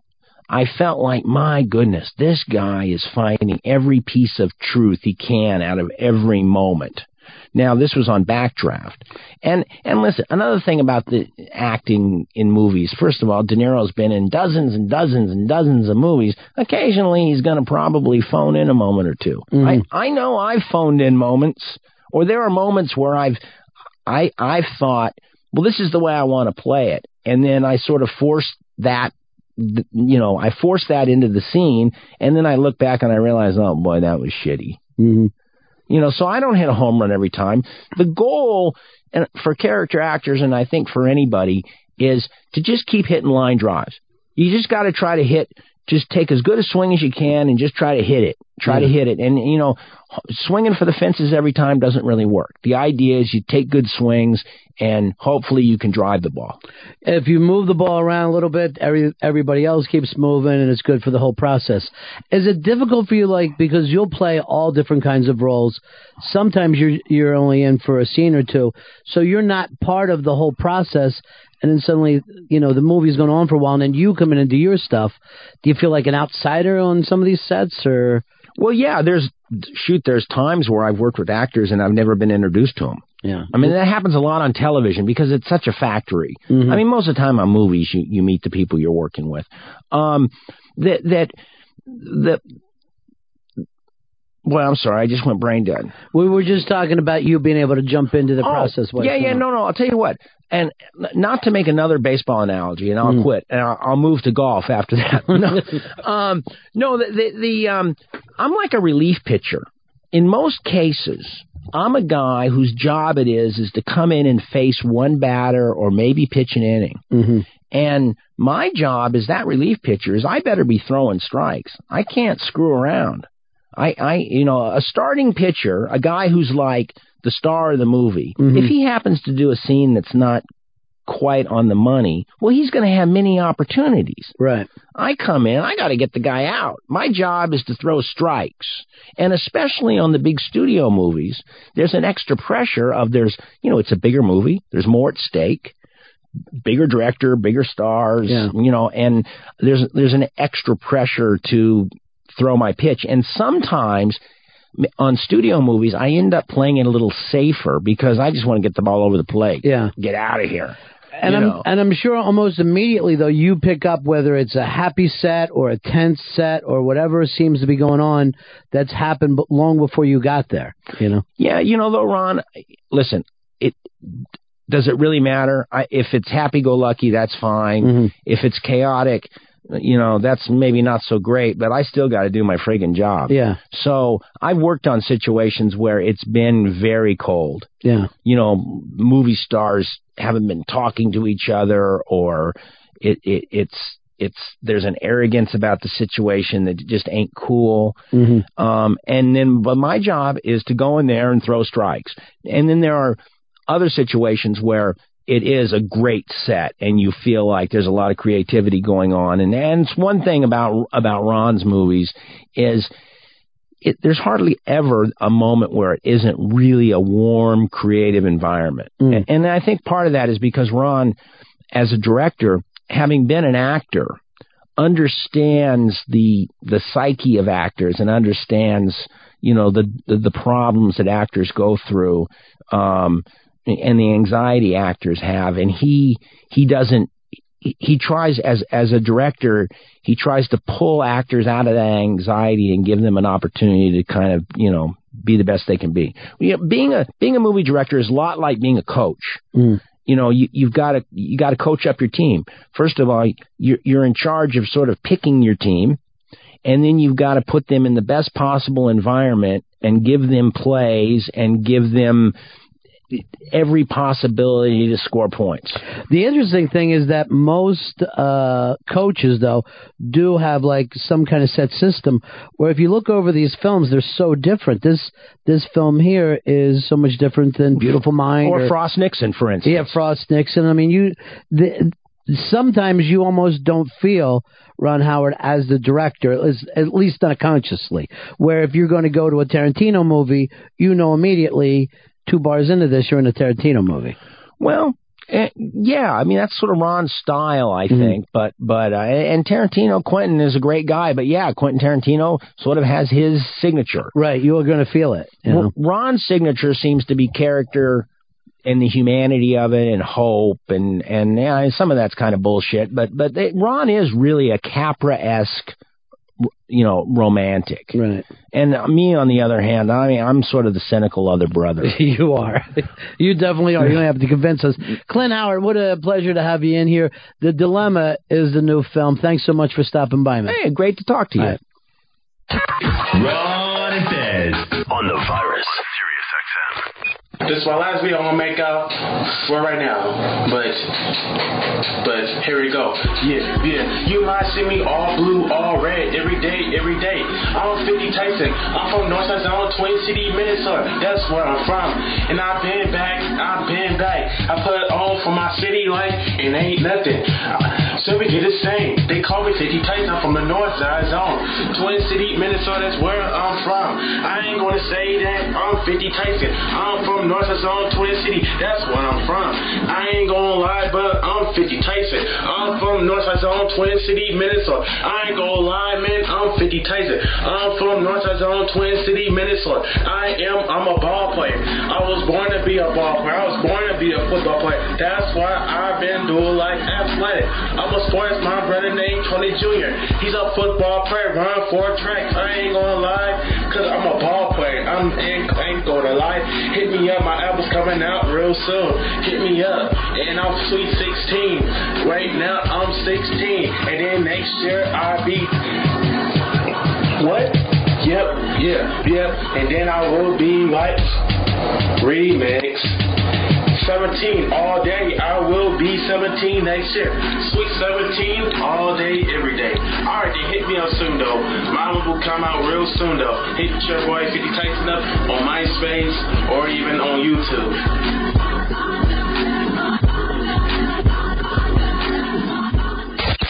The virus. Sirius 197 XM 202. Ron and Fez. You're out. What do you get that malarkey? I'm safe. I said you're out. I'm safe. You're out. Safe. Out. Safe. Out. Safe. Out. Safe. Out. Safe. Out. Safe. Out. Safe. Out. I say you're safe. If you don't like it, you can go to the showers. Okay then, Doc. Have it your way. I'm safe. Listen, all you motherfuckers.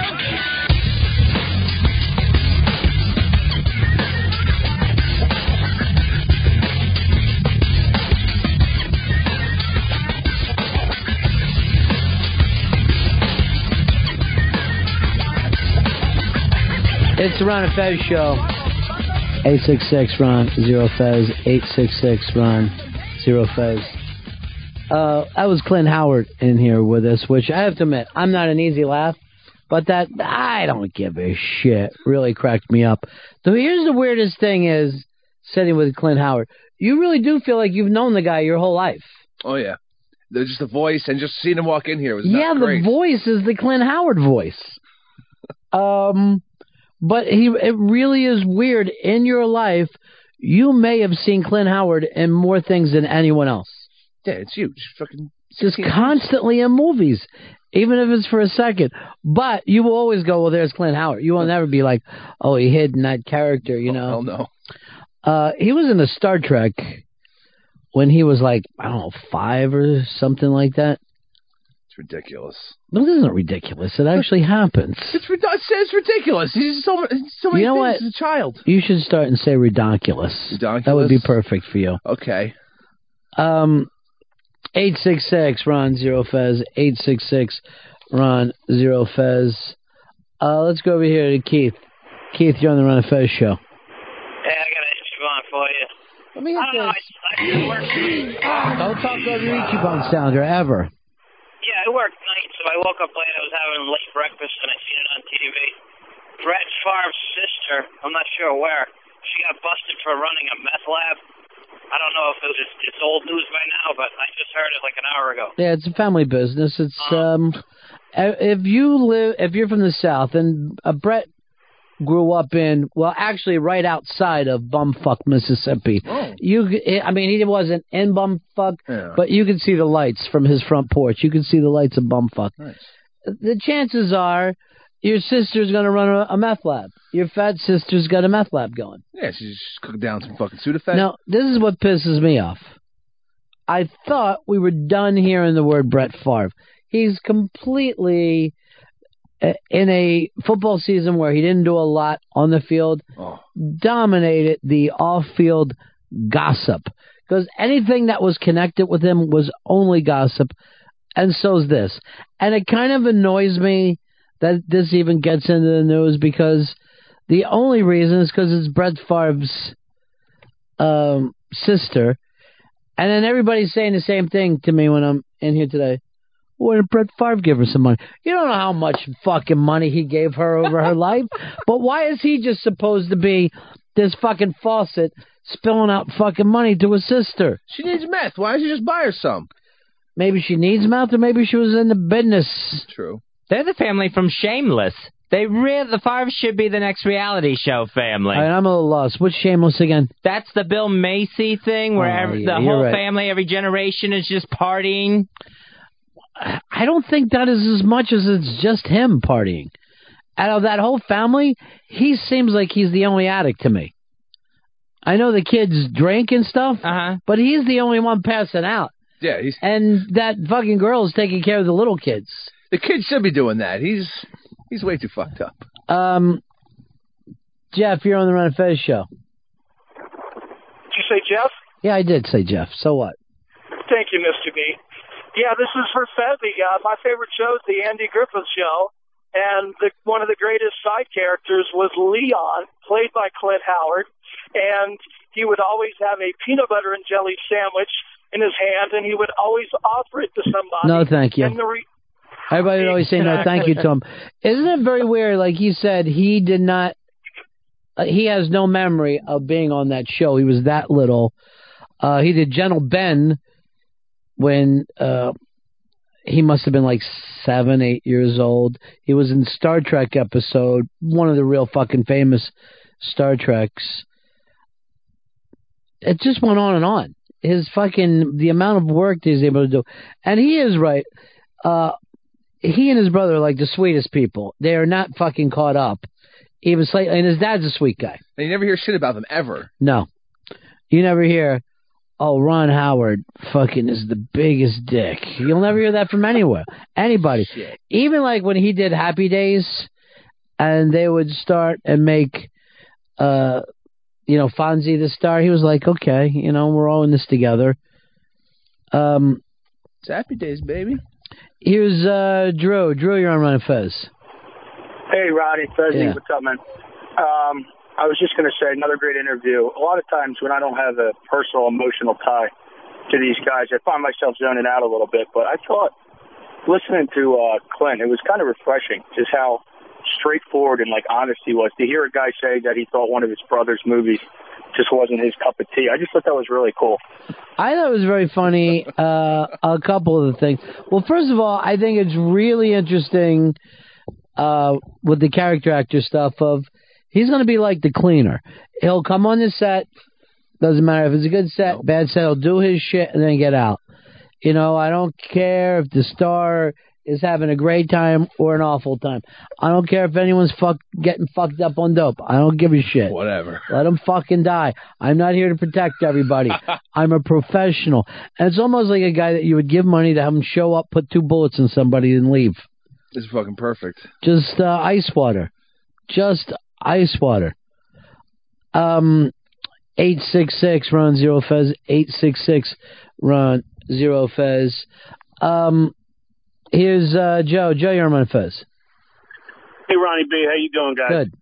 I just wanted to to applaud you, Ron. Obviously, everybody knows you're an awesome interviewer, and you probably would have done a great job with with a Vince Vaughn or or if you got a Kevin James. But to be perfectly honest with you, I thought it was much more insightful to get a guy like Clint Howard. I mean, everybody knows his face. He's been in a million movies, and I, I loved, you know, when you when you posed the question about the. uh these young actors or whatever ODing on the success, and and he just said, "I don't give a shit." It was I fucking hysterical. I mean, there's very few people that can catch me um, not figuring it at least at some point where they're going with it because he's got these really kind eyes, but he doesn't give a shit. He honestly doesn't. But again, he takes care of his own thing. I mean, he comes from a pa- place of professionalism and he expects other people to act the same. And when they don't, when they turn out to be Lindsay Lohan, you know, that's an industry town. Um, it's very, very weird how uh, rough that fucking town could be for it not seeming that way. No, not at all. You know, it doesn't seem like. Uh, it seems like everybody is much kinder than they are in, like, let's say New York or Chicago, but they're ruthless people. They are fucking ruthless people, and and they get their own. They will take their own out. I guess they prefer that than anything else. Yeah, and they like you know, as nice as they are on the surface, they're all stone cold killers. Snakes just fucking right. Just laying in the grass. Speed the plow, motherfucker. Speed the plow. How you doing over there, big cat? You look like you're in a little place today, huh? Yeah, a little bit. Yeah. I want you to feel as good as Chris Stanley. This feeling, is the, feeling great. Hmm? Feeling great. I know you are. Yeah, that's what I'm shooting for. Oh. Try to get past some of the nerves. Here nerves. we go. Here we go. What are you nervous about, Glenn Howard? Uh, no, no, no, just uh, just regular antsiness. So nothing, nothing in particular that set it off. Just, just normal everyday panic. Can I quote Clint Howard here? Sure. I don't give a shit. Just be a professional today. Be a professional today. Look at Chris Stanley. He hasn't sat down yet today. No, I, I I drank a bunch of Red Bulls again though. Sorry. You know what? You're asking about that stuff. You need to stay away from the Red Bull. Yeah. Yeah. I don't know. It tastes really good. It might taste good, but you're wired lately. It doesn't even taste oh, good. Oh, I fucking love it. Nonstop. It's like someone made Kool Aid without the sugar. There's sugar in it. I thought that's what it mainly was. and some mystery chemicals called like fucking taurine or some shit, but it's just sugar and caffeine. Gasohol is also in there. Great. So is what is this high on the caffeine? Probably. I mean, the other day, I think on Monday or whatever, I drank a bunch of them. I didn't drink it yesterday, but Monday I was all wired. Fucking, I couldn't. You were herking and jerking the other day, and today you're not even you're not even sitting down in a room. No, I don't need to. Fuck it. It's not a matter of whether you need to, but you make other people feel weird. Oh, sorry. Okay. Well, now I see you're forcing yourself to sit down. Legs gone. Restless leg syndrome. Whatever just happened to people being able to maintain? Just, just maintaining. Yeah, well, I just you know put too much chemicals in yourself some days. I guess it throws you off. I might walk you over to a rehab one Why? afternoon just to see how they do. Just see if they take you. Oh, to just say I maybe have like a pre-interview. Yeah, pre-interview, and by that I'm going to still uh, ask you to pack a bag. Oh, um, Uh, anyway, um, just to see if you don't enjoy that as well.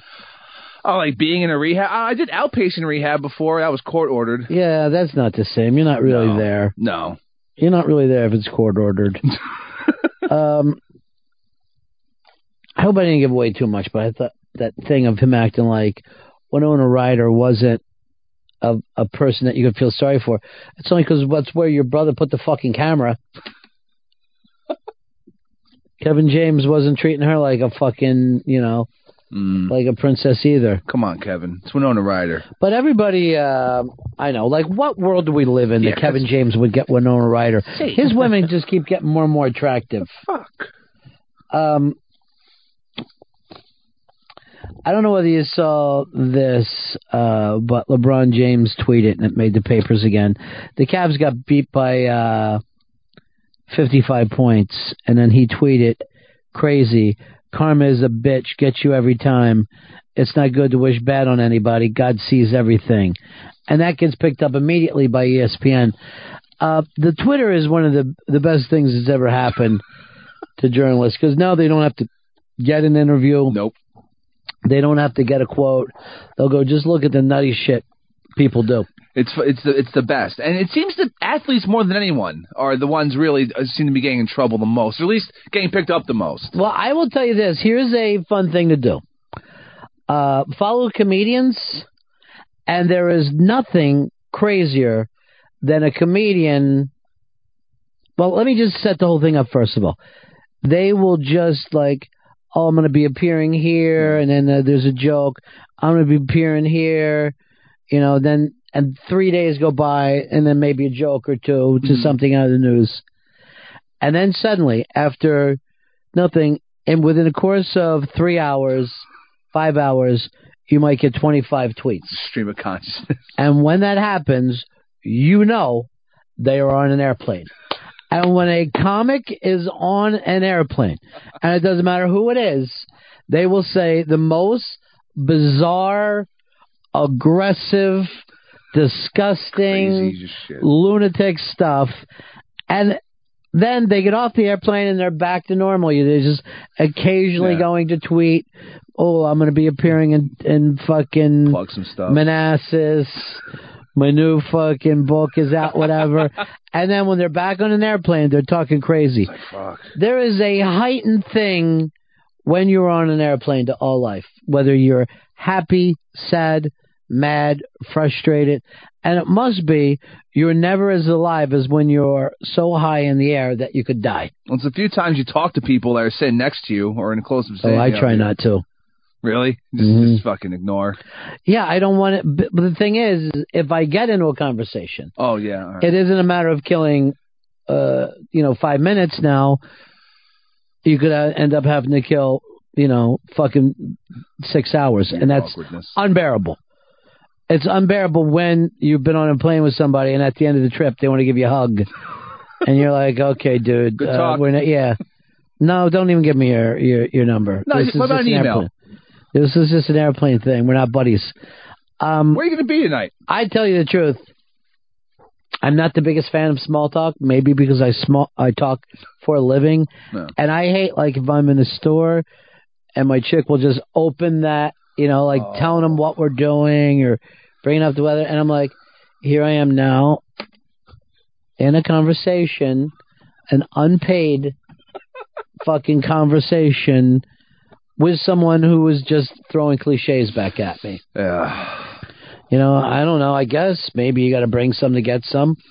I don't know. Hey, you got to be in to win it. Uh, Hicks, you got a new song that you're just loving more than anything else, right? Yeah, I'm feeling it big time, Ron. It's called Dirty Love. Now, what's the story with Dirty Love? Tell me a little bit about it. Well, Dirty Love, that's our favorite figure skater's Olympic skater Johnny Weir's new single. Mm. This is his music. He just And this is going to amaze you. It's number one in Japan. that's crazy. Number one song in Japan. Don't know if it charted here in the U.S. You love dance music. Uh, I also got some exciting news for you. What's that? Johnny Weir is in the building, and it looks like he's going to be stopping in here. Yeah, the Johnny oh, Are you serious? I love that reality show. It was the it was the best. Well, he's got a brand new book. I think you need to check out Okay. right now. All right. Uh, and I think it's called uh, "Welcome to My World." It's available in stores now. I'll grab it. And you could also go to figureskatersonline.com slash Johnny Weir. I'm gonna go there right now. Uh, but also, the, what's the name of the song that you love so much? Dirty Love. Dirty Love. This is uh, number one in Japan. Johnny Weir.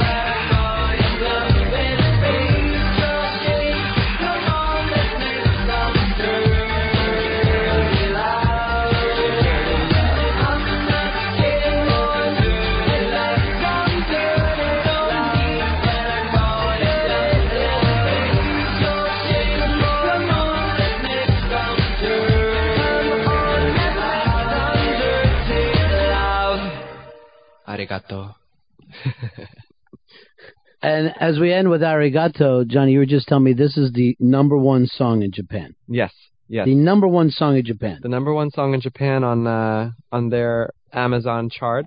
It- How it- weird just is in that? Pop. It's so weird. I'm an ice skater. Like, why do I have a number one single? Now, did did you kind of just do the song on a on a lark or just on a whim? I Yeah. went into my friend's house. Uh, he has a home studio in Los Angeles last spring, and uh, he was just like, "Yeah, come over. We'll just play around a little bit." I had I had a day off, so I said, "Why not? If I'm not busy, then you know I may as well. I may as well find something to do." No. Um, so eh, eh, eh, but you were involved in so many things. You got the new book out. You've done the TV shows. absolutely. I mean, I'm constantly busy. I can't sit. I'm like a shark. If I stop swimming, then I die. Now the thing is, you're in that weird position too, as you turn everything that you're known for as your athletic career into what's ever next, and you're such a young guy that this is the time that if you if it's going to take, it's going to take now, right? Exactly. Um, I, I wanted to take one year away from competitive skating because Mhm. I needed time to to eat and relax and enjoy sort of all the the these opportunities that came my way after the Olympics in Vancouver last year. And I've been busier than I've ever been in my entire life. And skating and training and getting yelled at by a small angry Russian woman every day Yeah. seems like a vacation right now. It does, huh? And now you're going to go back to competitive skating, or I'm I'm hoping to. Yeah. I, I need to. It, it's a full time job. I need to Mhm. completely cut myself out of all these projects that I've gotten into, and and uh, you know live live like a monk and train and e- sleep, eat, train, sleep, eat, train. That's the life.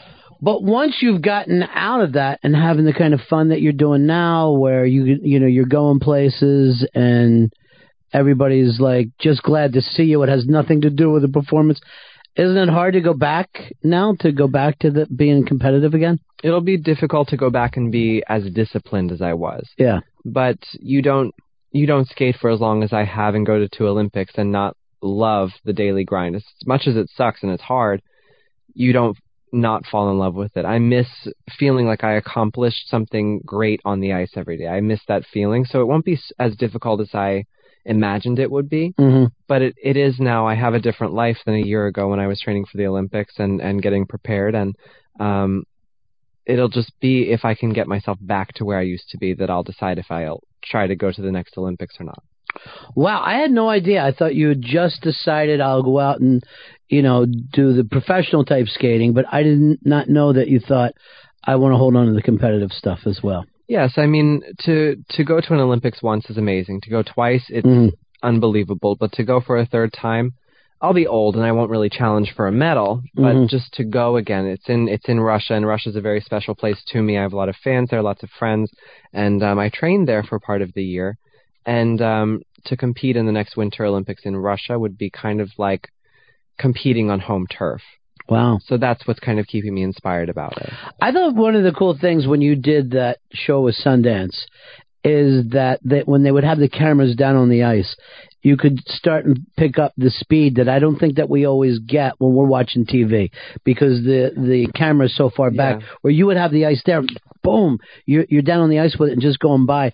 It's a lot more explosive uh, when you- when you're that close. Yes, and and part of the Sundance show is I wanted to show things like that. I wanted Yeah. to show how fast you skate, how hard you fall. Mhm. I wanted people to respect my sport for for everything that they they disrespect it for. Right. I wanted them to understand that it's hard. We don't wear pads. We're uh, completely alone skating in the freezing cold, no pads, falling down, bleeding, skating on broken blo- b- bones, always being hungry. I mean, all of these situations make us very, very strong people. Yeah, and you're you're actually closer to being the extreme sports like the skateboarders or whatever, except for because your your sport is older, it's not seen in the same way. Exactly, and plus we have the costumes and the classical music, and Oh, that yeah. turns a lot of people off too, and they think of it as a as a girl sport or or not even a sport at all. Yeah, In this country, in America, it's like that. it's almost like it's closer to dance. It's almost like country. it's closer to dance, Yeah. yeah. But in Russia, the num- the most macho macho guy, and the revered guy that everyone wants to be, it's not a football player or a soccer player. It's a ballet dancer or a figure skater. Mhm. They're the strongest, most worldly, most class classical and classy and elegant people, and that's what a man is. It's it's very interesting to travel the world and see just small differences like that. Also, one of my favorite things about that uh, show that you had was your mom's accent. I love the PA Delaware accent. Honey, get in here. You're going down to Delaware for a while. Yeah. Yeah. Yeah, you do it. yeah. So you grew up. I mean, the the life, the, the place that you grew up. You're from what? Coatesville, PA. I'm, I was born in the hospital in Coatesville, but I actually Yeah. grew up in Quarryville, Pennsylvania. I don't even know that town. That's pretty small, I guess. Tiny and Amish. And so to go from that to where you are now, I mean, it's really light years away. It's It's light years away, but I would never have gotten to where I am without that that small town upbringing. I would have, you know, if had I been born in New York City, I would have burned out and crashed when I was ten. Yeah. But I was little and had to understand the world around me and and find my own creativity by being young and being isolated in the middle of nowhere. And Hmm. uh, it it only made me stronger for when I had to skate. Anything that added to the discipline? That I, thing? well, my dad added to the discipline. My Yeah. dad, uh, taskmaster. If we were out weeding the, you know, the brick walkway and we missed two pieces of grass, he'd make us do the whole thing again. My brother and I, Mhm. the whole thing again. And if we did it poorly again, we'd be out there until it was dark, trying to get every little piece of stone or dirt or bark. Um, and he was just teaching us about discipline. Of course, I hated him for it at the time. Mhm. But as I grew, I started to understand my mom was like my free spirit and my my artistic muse when I was a little. But my dad taught us how to be hardcore workers. Your, your, so your your mom supported everything that you did that you did, but your dad wanted you to do everything perfect. Well, my dad wanted everything to be perfect. My mom wanted us to be free and and Mhm. you know to make mistakes and be able to fall down. My dad didn't want us to make mistakes or fail, but he accepted it when we did and let us kind of pick ourselves back up. So my parents were were perfect to make a Yeah. to make an Olympic athlete. And yeah, because you're in this this art form and this uh, athletic sport where you can't make the slightest mistake, the slightest mistake. And it's one of the things that since we don't watch, we don't know the sport as well as the people who are hardcore about it. It doesn't look like mistakes to us at home. We're like, what are the judges talking about half the time? Yeah, I mean, and and sometimes it's the people at home are the most uh, the the most, I suppose, uh, the best evaluators of Right. what we're doing. During the Olympics, I skated perfectly. I, I made one tiny mistake on a spin, and my perfect. I got sixth place, and people were outraged, and they couldn't understand why. And people had fallen that were ahead of me, and I don't understand the results either. I know it's all politics and stuff, but um, So you know, why stay in a sport that would disrespect you like that? It's got to be love it. hard. and you know i've i learned very early on that i was going to get picked on through my life and it would be a hard life and it would be difficult to go and, and dance to the beat of my own drummer but i find strength in that i was never Yeah. one of those kids that cried when someone made fun of them or or got upset and i'm still not and um i just get stronger and say i'm bigger faster stronger and and way hotter than you. So why is that though? Why don't the why didn't you know? Because we're going through this thing with bullying now, and Yeah. and and I don't think that you can kind of change the world. You know, it's up to each person uh, of how they're going to deal with stuff. That you could say that the world's not fair, and and and it isn't. The No. world has never been fair. So why are you able to let some of this stuff roll off your back? because I, I am confident with who I am. Mm-hmm. Something somebody says, of course, somebody gets a gun out, they can shoot you and you can die. Right. But if somebody says something or doesn't like you for some reason that's just born in you, I mean, I didn't choose to be gay. Mhm. It's a hard life. I don't, I, don't think a lot of people given the chance to choose would have chosen it. But it, it's something that from birth has made me have to be stronger. It has to, made me, pushed me to be stronger. And, um, that's the way I've always looked at it. I don't think being gay sets me apart from anyone. I didn't choose to be white or male when I was born either. So why celebrate something that I'm born with and why make it a big deal? And that's something I understand, and it takes a strong person to do that. It's easy to sit and play the race card or play the age card or play the sex card. Mhm. But I wanted to make something of myself and make something that people would remember and people would respect. So even if they didn't, I knew where what my direction was and where I was going. Well, you know, even with the uh with saying that you're gay, a lot of gay people wanted you to be even more gay or prouder and activist and Yeah. and pr- you know leader of the pride parade you know in in an evening gown or whatever. That's what a lot of the gay community wanted from me for so long. And i refused to say i was gay for so long because it's not important to me. Hmm i'm so busy i don't have sex anyway. Um I, I don't have a I've I haven't had a lot of relationships. My biggest relationships with my girlfriends, my women, my manager, my mom, my coach. um, my best relationships are with my girlfriends, and and in that way, I suppose I'm I'm not so gay because I don't necessarily see my future as having a husband and one and a half Labradors. I see it could be, you know, my best girlfriend that I love to pieces, but you know, I just don't have sex with. But right. you know, that that's what my life could be. I'm very modern in in in that way and thinking that way. I don't need to be an activist for anyone but myself. Well, it is also so weird that no one ever knows what other people are doing, even if they're married for 30 years or whatever. You don't know if they're having sex six times a day or never. Yeah. Why is it anybody else's business? Why do we even, you know?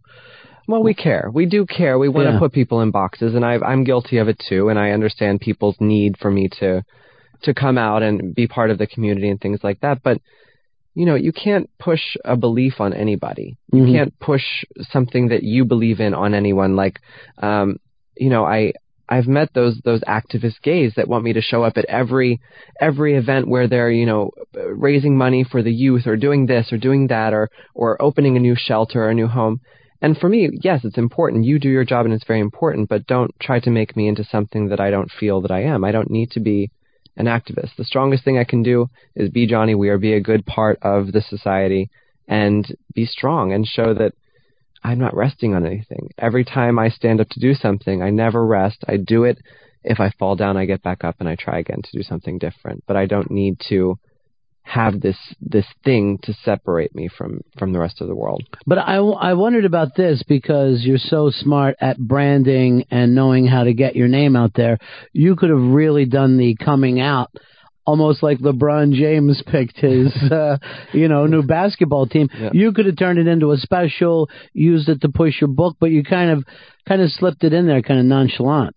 Yes, and and um, you know, I find it it would really be a trashy thing if now after all these years I used being gay to my advantage. Mm-hmm. I've never used being gay to my uh, to my advantage because it it hasn't been an advantage.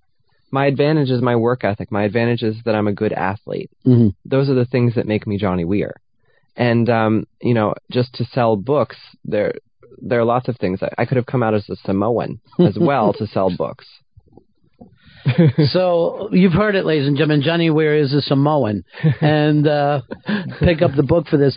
Now, now that you got this out, I know you're looking at at, at fashion as well too. Uh, are you going to think about designing yourself or working with other designers? How are you going to do this? You know, I I've been working already on a jewelry line and working with uh with people that are professionals in the jewelry world, also a perfume and and uh, fashion is definitely in there as well. I I toured FIT, the Fashion Institute in New Right. York, and um, it terrified me. I I went on the tour a month or so after the Olympics last year, and it was so aggressive. So many young people, so many teachers, and again, this situation where I was constantly being yelled at by someone in in order to learn, and it was just way too much for me. So now, um, now I, I'm going to have to work with somebody that really knows the ins and outs better than I do. That's a professional. Mhm. Same with my song. I worked with a pro- professional producer who's worked with lots of different artists and, and movies and things like that because I don't know everything and I, I would never claim to. But Yeah, fashion is definitely the next step. Um, but yeah, you, it would be too difficult to do this. I, I still don't understand how. I watch those TV shows and somebody will turn something in the pants, and I'm like, I'm stunned. I don't know how that can happen. That was a cabbage 10 minutes yeah, ago. yeah, I know. I don't know. And then they'll yell at the people after they do it. They're like, "How could you screw up like this?" I go, "You got to be kidding me." Yeah, that's a cabbage, and look at the pleats that you that you made in that cabbage. Like, I, I really I don't know how they do it. They're geniuses and and artists just as much as Picasso. Uh, the opening chapter in the book too. You're talking about now that you're going places and people that you've admired for a long time know who you are and want you to be there. How do you keep that from going to your head and and and stay in this um, athlete? How do you how do you keep that from taking over? Well, I mean, uh, these celebrities. I mean, uh, it's a beautiful thing, but they're Mhm. people too. They're artists too. Lady Gaga. I, I went to a photo shoot while she was doing that, and it's the first time I met her a few years ago. And um, since then, she's been one of my uh, great supporters. Her mom comes to my performances, and and um, you know, it, it's Lady Gaga. She pretty much owns the world now. And um, I never let it go to my head because I don't think of them as celebrities. I think Mhm. of them as as other people that are good at what they do.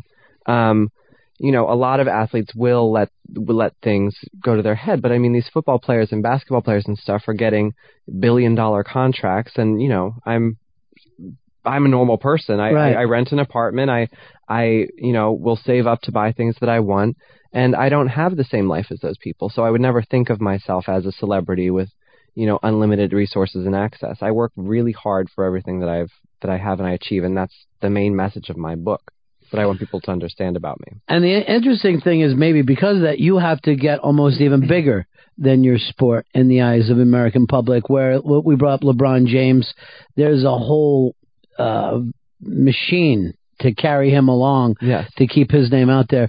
With you, I can't think of before you how many famous, uh, you know, male figure skaters, female figure skaters we've had for a long time. But it's it's hard to sit around and start naming male figure skaters. Yeah, I mean the females have always had the the face of figure skating. Yeah. But now um now the United States female team isn't good. It isn't strong. So in that way the sport is suffering in the United States as well because we always relied on the girl. Mm-hmm. Our Olympic champion this year was from the United States, but I get congratulated on being the Olympic champion all the time. So I've had to make myself bigger than the sport. I've had to make myself the sport, the face of the sport. And um that's not an easy thing to do, but but I've done it and America accepts me as that. And you consciously did it, right? I mean, even as a kid, you started thinking, how can I be known outside of the hardcore people that that come to this? Well, I, I always wanted I always wanted to be in a magazine. That Mhm. was the coolest thing to me. I always wanted just to see my picture in a magazine or in a newspaper.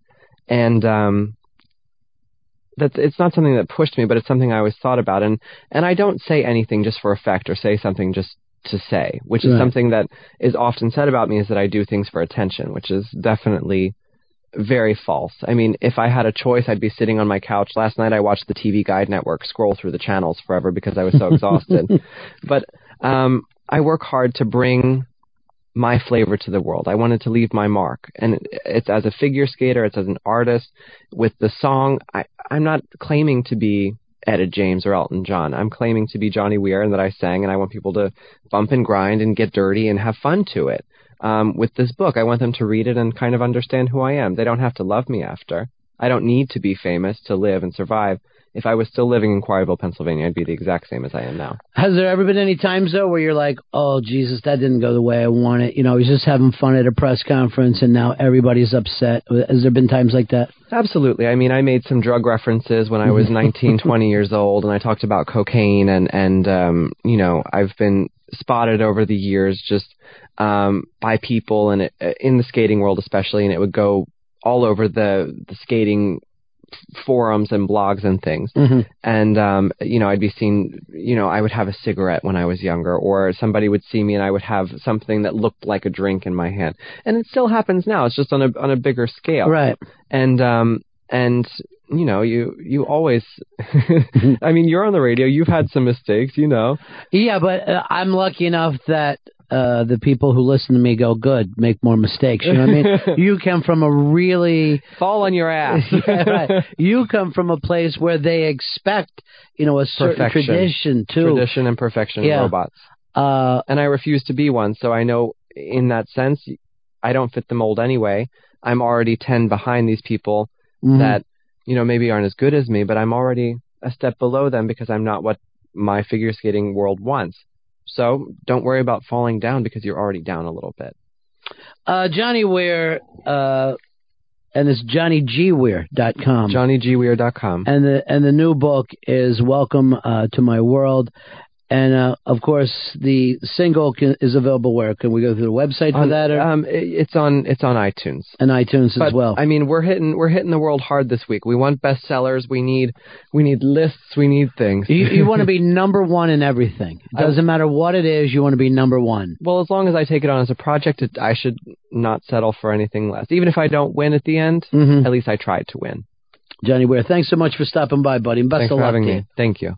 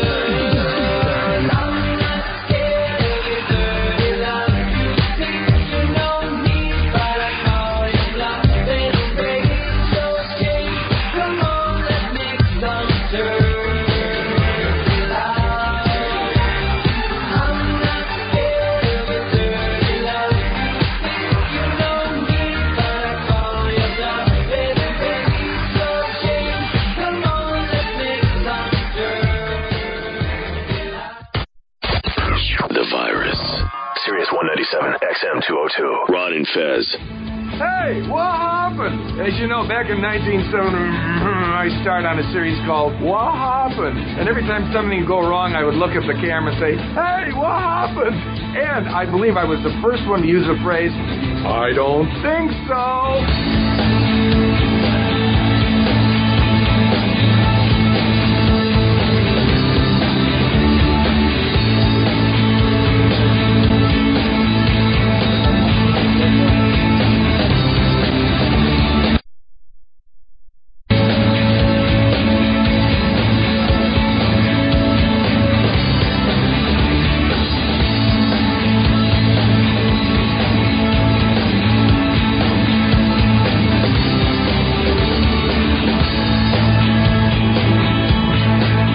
Ron Fez Show, Ice Skating Champions.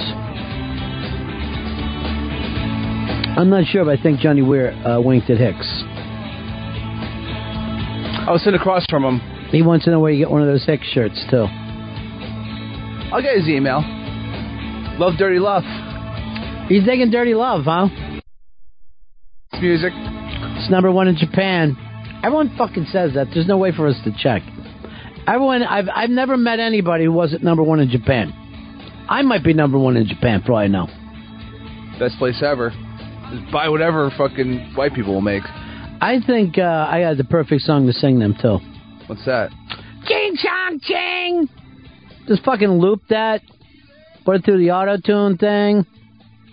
Me lucky raw fish, me lucky raw fish. Something that you know the kids over there could dance to. All right. Okay. Get a nice beat underneath. Put that in my uh, new album, Harry Carey, motherfuckers. There'd be a live album. Um, and I actually got in an argument with Johnny Weir when I told him I thought Hicks was a better fucking skater than him. I don't understand why he got so fucking pissed. He got so pissed because I spit on him after I said it, which I should, probably shouldn't have done. But that's my way of just like sending home the point. You had it coming. I can't believe he's going back to competitive skating. That's crazy. Maybe this will be another nice Sundance show, though. Hopefully, that show was a shit. Honey, you gotta go skating, and that ice is frozen right now. The ice is frozen, honey. You better get out there. No, it's a duck. No, lady, a duck boat. You idiot. Hon, when you're done um, skating out there on the ice, we're gonna have hoagies. All right. Last night, Kathleen got up in the middle of the night and ate a butterscotch Krimpet. Eight six six Ron zero fez. Eight six six Ron zero fez. Uh, Sean, you're on Ron Fez. Hey, Mr. B, I just want to say it was finally refreshing to hear a strong, confident, happy gay person in that studio for a change. See you. Uh, that's the thing about Johnny Weir is that he accepts who he is. He doesn't have any weird feel, feelings about it, Nope. and off he goes. He loves it. Wishes he can get more of it, actually, from the sounds of that interview. Um, the other thing I like is just because I'm gay doesn't mean I'm not going to marry a woman. I don't know, Johnny. Why don't we just start skating? And but this was this, the funniest thing too. He goes like this to Hicks. Thank you so much for playing that song. Thank you. Oh, God, thank you. Hey, buddy, isn't he need help in Japan? Oh, dude, seriously, is that your whole thing now? You should be on that, that Bravo show, Girls Who Like Boys Who Like Boys. Is that the uh is that the big show right now?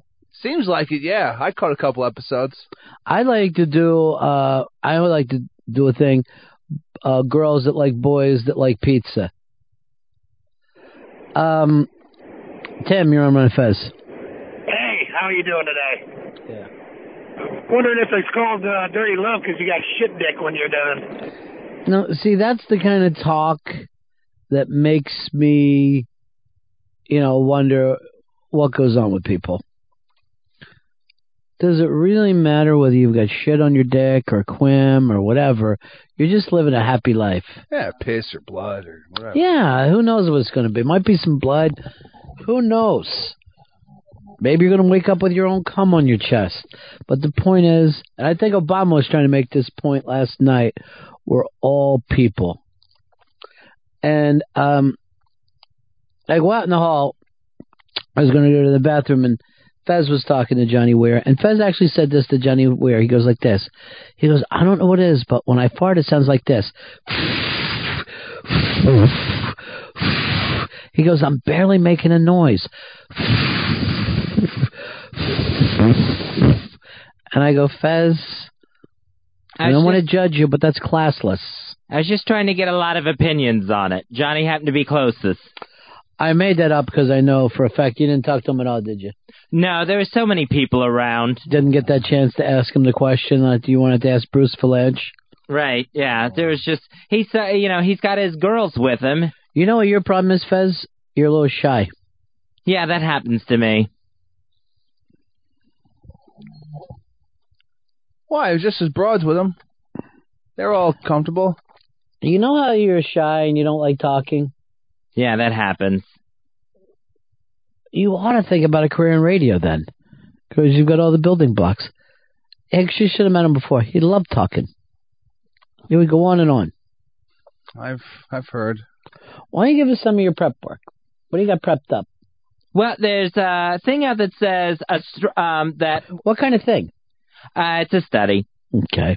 When it comes to dating, Mm-hmm. men prefer a woman who's been dumped by their last boyfriend or by their husband.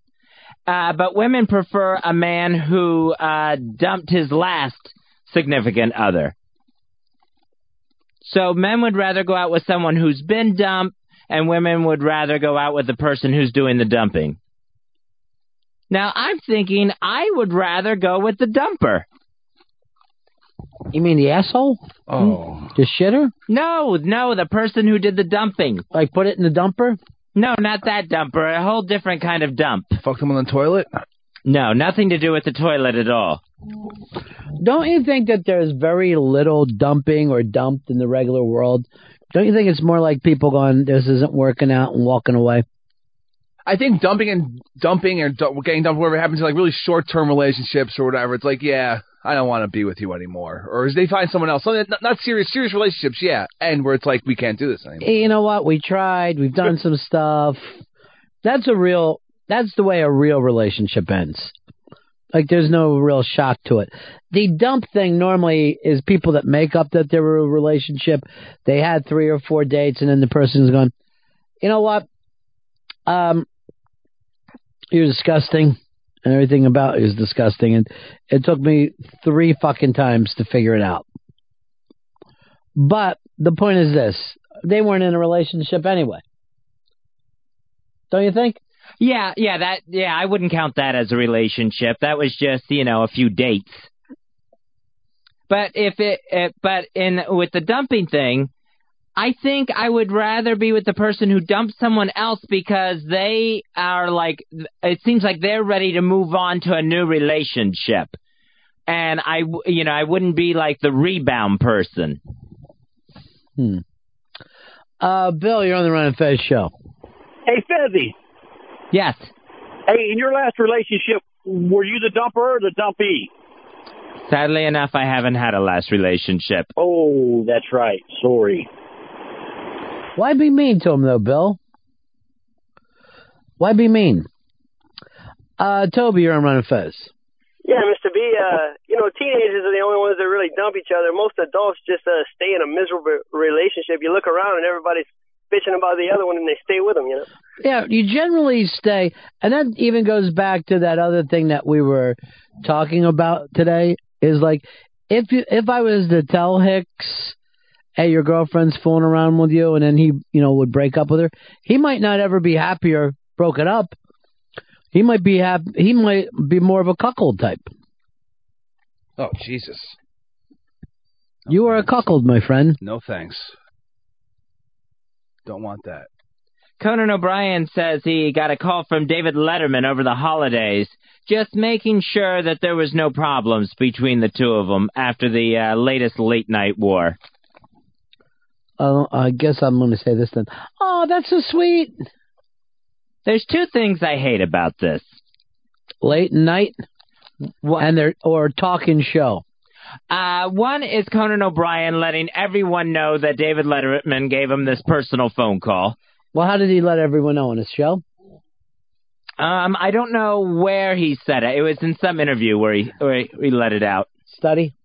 No, not a study, an interview. Thing? Something.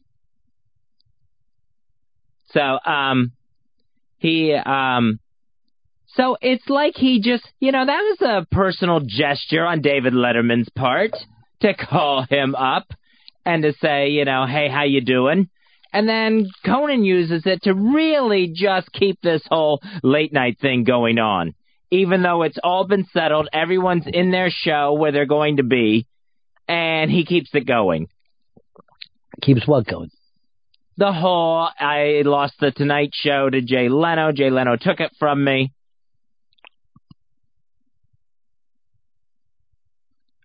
And then the other thing I don't like about this is why is Letterman calling Conan O'Brien? It really takes away from Letterman's cold as ice persona. That takes me back to the Super Bowl last year when he did the Jay Leno commercial. Where he seemed like he was above it all, you know, was going to look down and make fun of it, and then he really cares about this. So I don't like Dave actually making the phone call in the first place, and then Conan telling the world about it. Uh, 866 Ron Zero Fez, 866 Ron Zero Fez. Here's Carl. You're on the Ron Fez show. Hi guys, just want to say good to hear uh, Johnny Weir on the radio. I, I just I remember him being was he throwing over Danny Bonaduce's shoulder? I'm out. No, that was a different Johnny, right? That was Johnny Fairplay.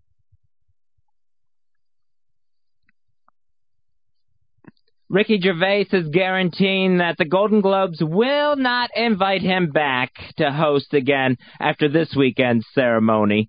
Where and he was saying that last year he obviously didn't go far enough. So I I think this is this I think Gervais will be off the hook this weekend. He's going to be off the hook? I think he'll be off the hook. Uh, Scott, you're on Run of Fez. Hey, Ronnie. Hey, Fez. Yeah. Hey, just uh, just seeing if uh, Fezzy pulled uh, a Cumia trick out of his book and uh, got some digits from the uh, figure skater there. It seemed like they'd be a good couple. Well, at least somebody to hang out with. Did you ask him, Fez? No, I didn't. He's living over there in Jersey. Oh, yeah, living it up. I didn't get his digits. Where would you like the digits? Up your ass? Oh. I meant his phone number. Oh. Then your mouth. Um.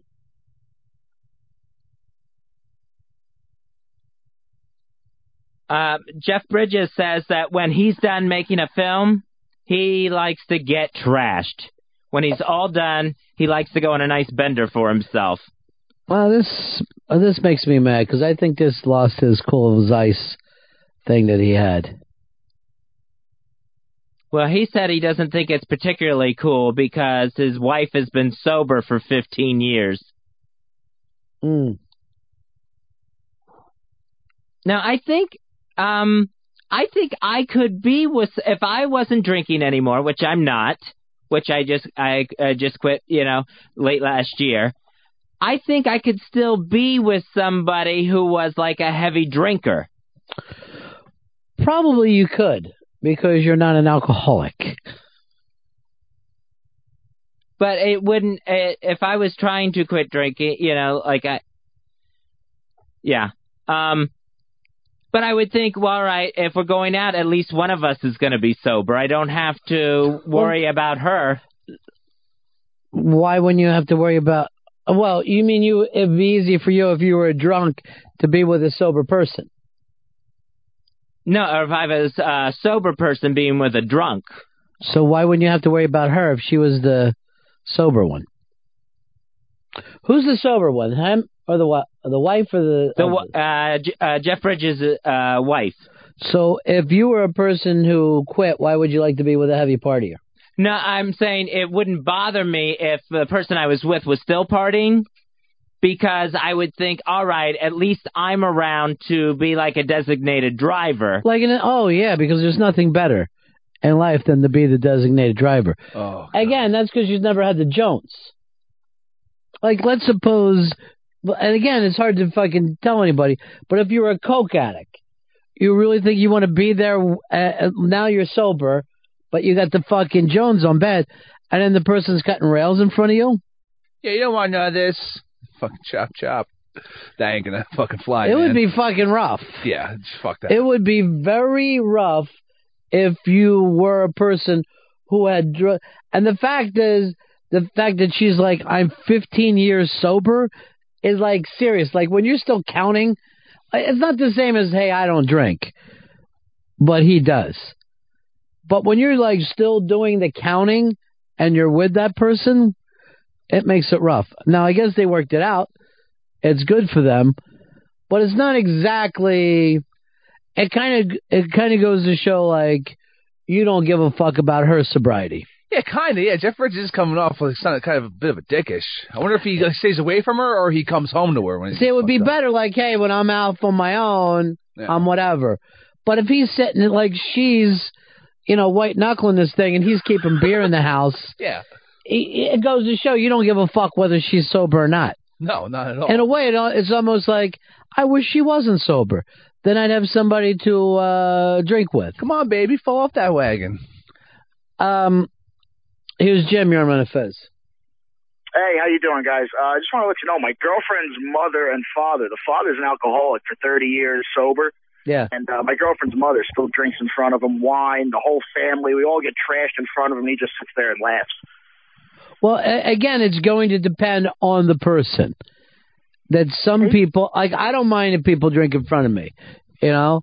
Now, if you started fucking chopping rails in front of me, I might be like, you know what, I probably need to be at a different place.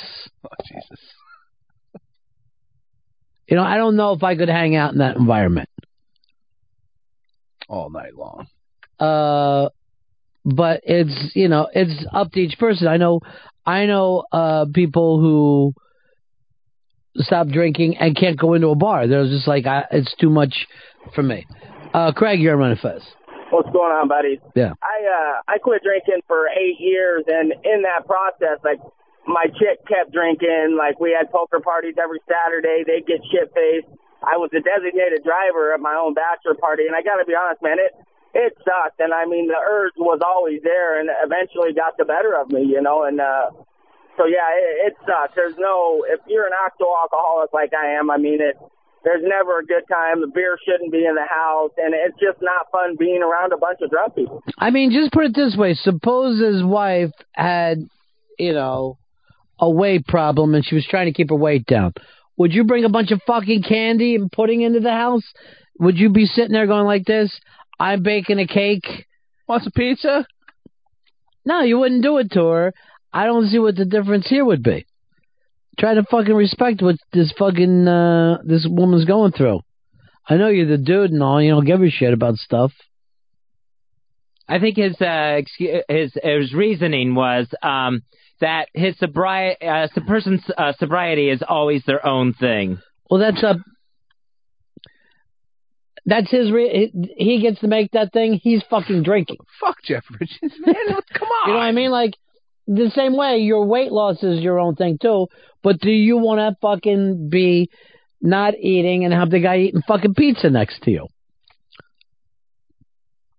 Kind of a dick, man. In a way, you're almost saying we're not even uh we're not married. Yeah, well, your exactly. problems are your problems. Whatever. All too right, bad you fine. can't. Too bad you can't have fun anymore. Um, astrologers are going back to the original Babylonian zodiac calendar. So what they're doing is recalculating the dates that go with each sign. So I have found out that I am no longer an Aries and I am now a Pisces. I'm sorry to hear that. I didn't Yeah. know. Well, I've learned uh, I didn't I didn't know I was always a Pisces, and I've learned a lot about myself. Apparently, I love the water. Um, I'm adventurous and aloof at the same time. Energetic, love nature and poetry. I had no idea all these things about me. Uh, Brian, you're on Fez. Yeah, Ronnie, sobriety is a weird thing. I've been uh, living without booze and drugs for over 15 years and owned a bar about 10 years ago and always around alcohol, never bothered me, never really bothered me being around drinkers. One night cleaning up the bar, I found a little bindle on the floor. From the time I picked it up, saw what it was, until the time I dumped it down the sink, I've never been so fucking panicked in my life, man. I was losing my shit. It was the hardest thing I've ever done. And you know, I had great sobriety, didn't want to use, didn't want to drink, all that. But as soon as I had it in my hand, man, holy shit, it was awful. And, it, and it took me for a good six months after. Yeah, I, I, you know, that's the fucking weird thing about it. That people are going, oh, I, uh, my fucking, you know, my wife doesn't have any problem with it. You don't know what she's fucking dealing with. She might be, obviously, you don't want to change stuff. But, uh, I don't think, you know, once I got sober, any of the people, you know, in my life started, you know, partying in front of me. I mean, obviously you guys did, but I mean the people that cared about me. Oh, care about you very much. Now, my my family has always been like, "You can why don't you just have a drink?" You know, I'm talking about, you know, my grandmother would always be like, "Stop it with this fucking quitting stuff. You're coming off like a baby. Just have a little drink." Just a little bit. And um, but for me to like again, if your fucking if your significant other was doing something, you wouldn't support them in it. You would act like no, you're on your own with this. Um, eight six six Ron zero fez eight six six Ron zero fez. Uh, well, well, well. Look who it is, Matty Fridays. Gentlemen, how's it going? Long time, Matty. How's everything? Oh, everything's great. Baby's doing great. Everything's fine. Good. Uh, wanted to follow up on what Fez was talking about before about uh, Conan O'Brien and Letterman calling him. There's a great book that just came out by Bill Carter called The War for Late Night. Yeah. It kind of documents everything that happened uh, last year with all this blowing up. And one of the key tenets of the entire book is how phone calls were important between all the hosts about how Letterman would call Conan for to give him some encouragement or Leno would call Kimmel or something like that. And one thing that really stuck in Conan's craw the entire time is that Leno never called him. And that like set him off big time. And it's like a theme throughout the book that all these lines of communications that were going on and there was never a line of communication between Conan and Jay. And also going back to the Super Bowl spot, Letterman actually invited Conan to be a part of that Super Bowl spot when they set it up, but Conan said no because he's, to quote Conan, it's not a fucking joke. Mm. So it's a, it's a really good book to pick it up to get all like the more insight to go deeper than the TMZ tidbits or whatever because uh, it gives you a whole story about it. Yeah, I definitely want to uh, check it out. Um, all right, cool. Thanks, Matty. No problem. You know, I mean, the whole thing about you saying being above it and all, Fez, there's only a few people who know what it's like to have that late night spot and what knows what it's like to have that pressure. And, uh, you know, Letterman would always call Carson and check in with him, and Letterman would, would always call Jack Paar, which was, you know, a much older guy. But in the back of his mind, he was like, there's only a few people who know what the fuck I'm going through. And I, I don't even get it. I watch that show and go, what could be easier? And I'm not even making that up. I mean, you got all these pre-planned fucking questions. You got writers. Teams of writers. You're only doing an hour. So hard about it. Really, less than an hour. It's like fucking you know forty minutes or whatever. It sounds. I know, great. and yet they act like it's the most difficult thing in the world. You got music. Um, here is uh Lance. Lance, you're on Ron Fez. What's going on, guys? Yeah. Hey, hey, Ronnie, I recently had lap band surgery. It's a, it's a gastric surgery. What, what do you think's more difficult, a food sobriety or, or a drug and alcohol sobriety? Well, you know, again, it might be up to each person, but you know, with food, the weird thing is you have to like so it's not like you you're already uh fucking up a little bit every single time that you do it. It's not like when you're you're quitting alcohol or drugs, you can just put them to the side. But with with if you're giving, you know, you're cutting your food, you can't act like, well, I'm just not going to have food anymore. Although I'm working on something right now, a topical cream that will replace food. The vitamins will go straight into your skin. Let's just rub it in. Yeah. What's it called? Rub it ins. Right now it's called rub it in banana, rub it in pork chop. Like a cheeseburger flavor? I'm just going for hamburger because I can't come up with how to rub in cheese yet. What I was thinking about doing is just using the Cheez Whiz.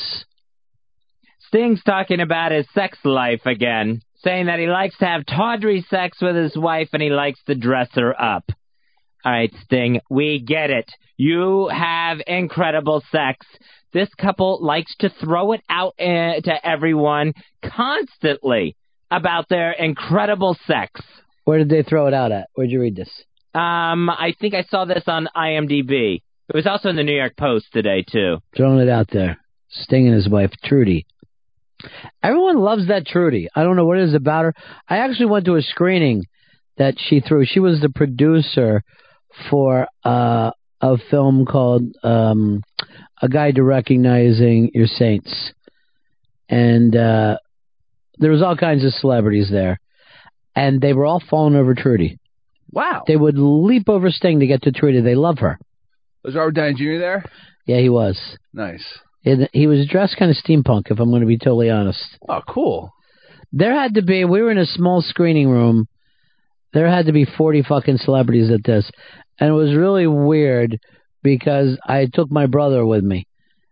And uh he was just happened to be in New York, and I'm like, hey, let's go over to the screening. Uh, Earl's hooked it up for us. And then, like, it was just us and celebrities. That's awesome. Holy shit. It was a, it was a nutty night. Um, but we actually go like this. Sting comes out and starts like introduce the uh, movie, and I were like, I hope he doesn't play his fucking lute. Still trying to act like we're fucking too cool for it, even though we weren't. It was too cool for us. Crazy medieval music. Him and his wife should just put out a porn tape at this point. Hey, that's my brother you're talking about. No, not your brother. I mean Sting and Trudie. Oh, all my stuff is forgotten about. We just leap back to where you ended. Um, yeah, I don't know much, uh, you know, much about them. They talk about it a lot, huh? They talk about it constantly. When's the last time they did it? They talked about it. Um, I maybe like uh last year. I think once a year we get an update on their sex life. Drives you nuts. It's just why put it in people's faces? If they did put out a porn tape, they could call it "Every Breast You Take." Or the Sex Police. The sex police are now they're coming for you. Shannon, you're on the Ron Fez show. Hi. Yeah. So I haven't heard about this new, um, you know, thing with the signs. Oh, with the astrology going back to the old Babylonian calendar.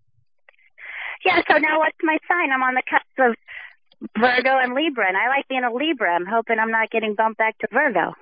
No, you would be the one that's later in the year. Oh, because I'm the first day of Libra, so I would say just a, mo- I'd get more Libra. Yeah, I think I think you would be more Libra. I don't have the dates in front of me. I just checked my own sign, and I went from an Aries to a Pisces. I'm sorry to hear that, Fez. Well, okay. The other thing I'm wondering, you know, we're talking about the sex stuff. So, I think we have a lot of sex. I'm married, but he doesn't. So I'm wondering, you know, like, what is a lot of sex? Like every other day? Isn't that a lot? Uh, it's actually up to each person. You know, I don't think that we need a rule of thumb for everyone. You guys go every other day? Uh, I mean, it would, it would be every day if if he had his way, but I mean, I think every other day is fine. But yeah, but why don't you just tell him find some other people to fuck? You don't have to fuck me every time. I think he wants to fuck me every day because he thinks I'm going to find someone else. Are you?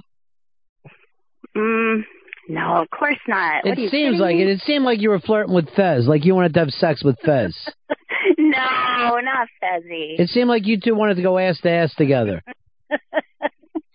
I know, Kurt. I haven't gone there. I I- haven't done that yet. I'm scared of that. Oh God! So you're really leaving him behind here? He, he's getting nothing. well, not that. You need I to give up that little bunghole, honey. You got to give it up for him- him. Do it. I told him I'd. I told him I'd go with it for him with some Corona. What you want to do is get him some prostitutes so he can finally relax and enjoy himself. I don't think he'd like that. He just wants me. All right. All right. I'm going over my thing. Now, I used to be a Capricorn. Uh huh. And now I'm looking over this. Now I'm orange. I just skipped right off and I went into colors. Crazy Babylonian. I don't want to do this. I don't want to live this way. Prostitutes. All right, bye bye, bunghole. That was all I had. Did you like it though? A little bit. I thought it rocked.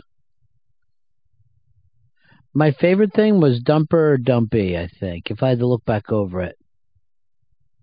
Oh, Sting was pretty good. Um, who did you like better, though? Clint Howard or uh, Johnny Weir? I think I like Clint Howard better. The weirdest thing is this Clint Howard is a better fucking skater than Johnny Weir. I never knew that. You know what really Clint Howard is best at? What's that? Being a brother. Like I said, yeah, just knowing Ron. Sometimes they fucking look at my brother and go like this, why can't you be Ron Howard? And then I'd have a nice fucking resume. Fuck yeah. Dozens of pages long. Now, if you if you were in that kind of position, would you put your family members in um into the movie? I don't think I would. I'd say fuck them. How about you, Fez? Um, yeah, I think I would. That'd have to be some fucking movie with Corky in it. He would probably just be an uh uh, uh credited as loud extra. You gotta give him some some lines. I, I don't there. think I would give him anything meaty. Why not? You mean your penis? Ugh. No, I meant a roll. Yeah, your penis. A movie roll. I thought you meant pork roll. Oh yeah. Sometimes Fez likes to call his dick pork roll. Jesus, Fez. Fez, you ever think about fucking just tying a bell around the end of your dick? No, I never thought of that. Why would I? So we know where you are. No, that thought's never occurred to me. So you don't get lost walking home. It's a good look. Who who do you think was uh, more attractive, Clint Howard or Johnny Weir? I'm gonna say Johnny Weir was more attractive. That's gay. Oh yeah. Johnny Weir actually looked like a baby, like an infant. Yeah, he had, a, he had a hat on. I was I was expecting more crazier hair. I know. honest. I expect he's not he's not all that flamboyant. Shucks. And would you have even recognized him if he was on the street? No. I don't think so either. No. No way. He's a nice kid though. Oh, he's the best, Johnny Weir. I like everybody from Delaware. Great accent. It is. Honey, hon, are you going to Newark? All right.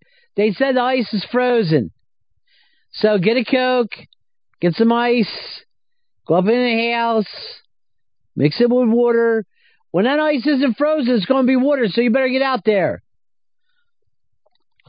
That's my boy Johnny. He skates on the frozen ice. It's all frozen. Oh, jeez, honey. He stepped on a toad. You better hit the road, pal. I don't want any part of this. I wish he had the accent. It was the accent was deeper with him. Disappoints me. I know, because he's too fucking busy licking fucking ice. I don't know why anybody wanna, would, you know, once you already got your bulk and you're big in Japan, why not just go out and fucking rock it? Why do you want to go back and start skating again? It's, It's like he doesn't know how to act without skating. oh yeah, I, I'm sure it's been his entire life, so I'm sure he feels empty without it or something. Come on, Johnny. There's other things in life other than skating and training constantly. Johnny be good. What are you doing over there in Jersey watching the fucking channel fucking scroll? Yeah, really, that was kind of disturbing. Mm. Well, actually, episodes of Curb Your Enthusiasm are on that channel now. I can't stand to watch when they put Curb and Entourage with commercials and No thanks. I'm even having trouble with the IFC and the Larry Sanders stuff. Yeah. At least it's uh, all the cursing and stuff still there, and they're not really editing it, just adding commercials, but it's not the same. Feels like it takes too long to watch an episode. Yeah, really. I need my episodes to go by for quick. 22 minutes. Come on. No need for commercials. Sunday night, I'm going to watch uh, Golden Globes with Ricky Gervais. I think it's going to be off the hook.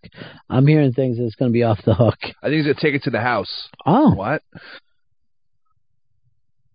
Well, last year, uh, they someone cut it up immediately the day after. He was only on air for like eight minutes or something. Like it's a tiny amount of time the host's actually talking. So No, yeah, the host is barely on that show. Not even a. And the other thing is, there's too fucking tight of a ceiling. You can't have a good TV when you have a tight ceiling. You need that wide open spaces. It looks tacky. It's a tacky looking show. It's shit. They're always like, oh, they're gonna get drunk they serve drinks. Whatever. So what? Like I really want to fucking see the the cast of Black Swan all fucked up. That woman's that little girl's pregnant now. I know. Came out of nowhere. You know who's the father of that baby? No, who? Johnny Weir. Oh, what? Yeah. Did he like? Was it like insemination or like sex? What do you think? He can't put his fucking penis in something? I guess he's pretend then or something. I remember when I first started to know I was straight, what a shock it was to me. What? Even as a little boy, I knew I was straight. It's weird. That is strange. How'd you deal with it? I just dealt. I just went off the hook, really. If I had to say anything, I was I was completely off the hook. I was off the chain even. Forget the fucking hook. I was off the whole fucking chain. That's crazy. Crazy with a fucking K. That's how I spell crazy and cool with a fucking K. Now I want to start using a backwards K. I like to get some kind of a fucking keyboard, by the way, with with a backwards K that had a backwards K on it, so people know I wasn't fucking around. I think we can get that for you. When? Do do do do do do do. Do, do, do, do. do you know Spencer's doing all the work down there in, in book in uh, booking now? He's gangbusters. He's all over it, busting his ass every day. How did Zito make out on his uh, little hunt today? Still out hunting. Really? Yeah. That's weird. Tell Zito to go to johnnygweir.com and see if uh, he can't get uh, Johnny Weir to be a Twitter follower to him. Okay. They could probably get along well. I know they would. Quarryville, PA. I never even fucking heard of it. The fuck, Johnny. He didn't even start fucking skating till he was eleven. I fucking skated before him, and I stink. well, I'm actually, you know, here's one of the things. I was always in too much a hurry to really tie my skates fucking nice and tight. I just be like, I'll just tie it a little bit. I don't want to fucking sit around. I'm trying to get out on the ice. Hey, really? Comfortable. And plus, instead of really trying to skate, I spent more time trying to knock my friends down. It's not so much like I think I was probably the best skater on my block, but only because I didn't let others learn at all. I was too quickly pulling them down. It's more fun that way. Well, Big Cat, we're going to take a break here. You want to throw it the break? Okay. We'll be right back with the Ron and Fez show after the jump. Ronnie B, Fezzy W. Ron and Fez. Sirius 197, XM 202. The virus. Everything is different, but the same. Things are more moderner than before. Bigger, and yet smaller. It's computers. San Diego's High School Football Holly came from Miami, FLA.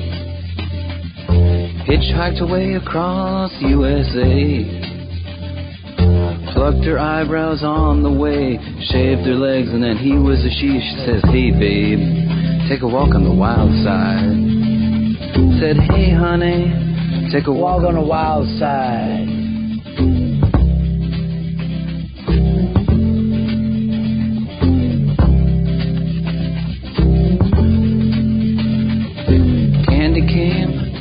Out on the island.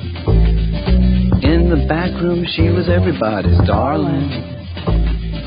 But she never lost her head, even when she was given head. She said, Hey, babe, take a walk on the wild side. Said, Hey, babe,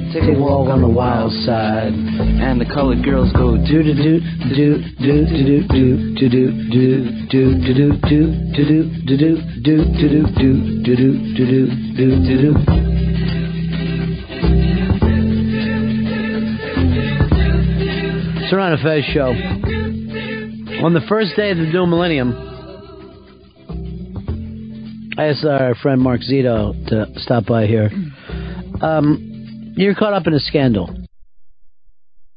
And I wanted to get the thing from Hicks whether or not he thought it was an odd behavior or perfectly acceptable in terms of the world of Twitter.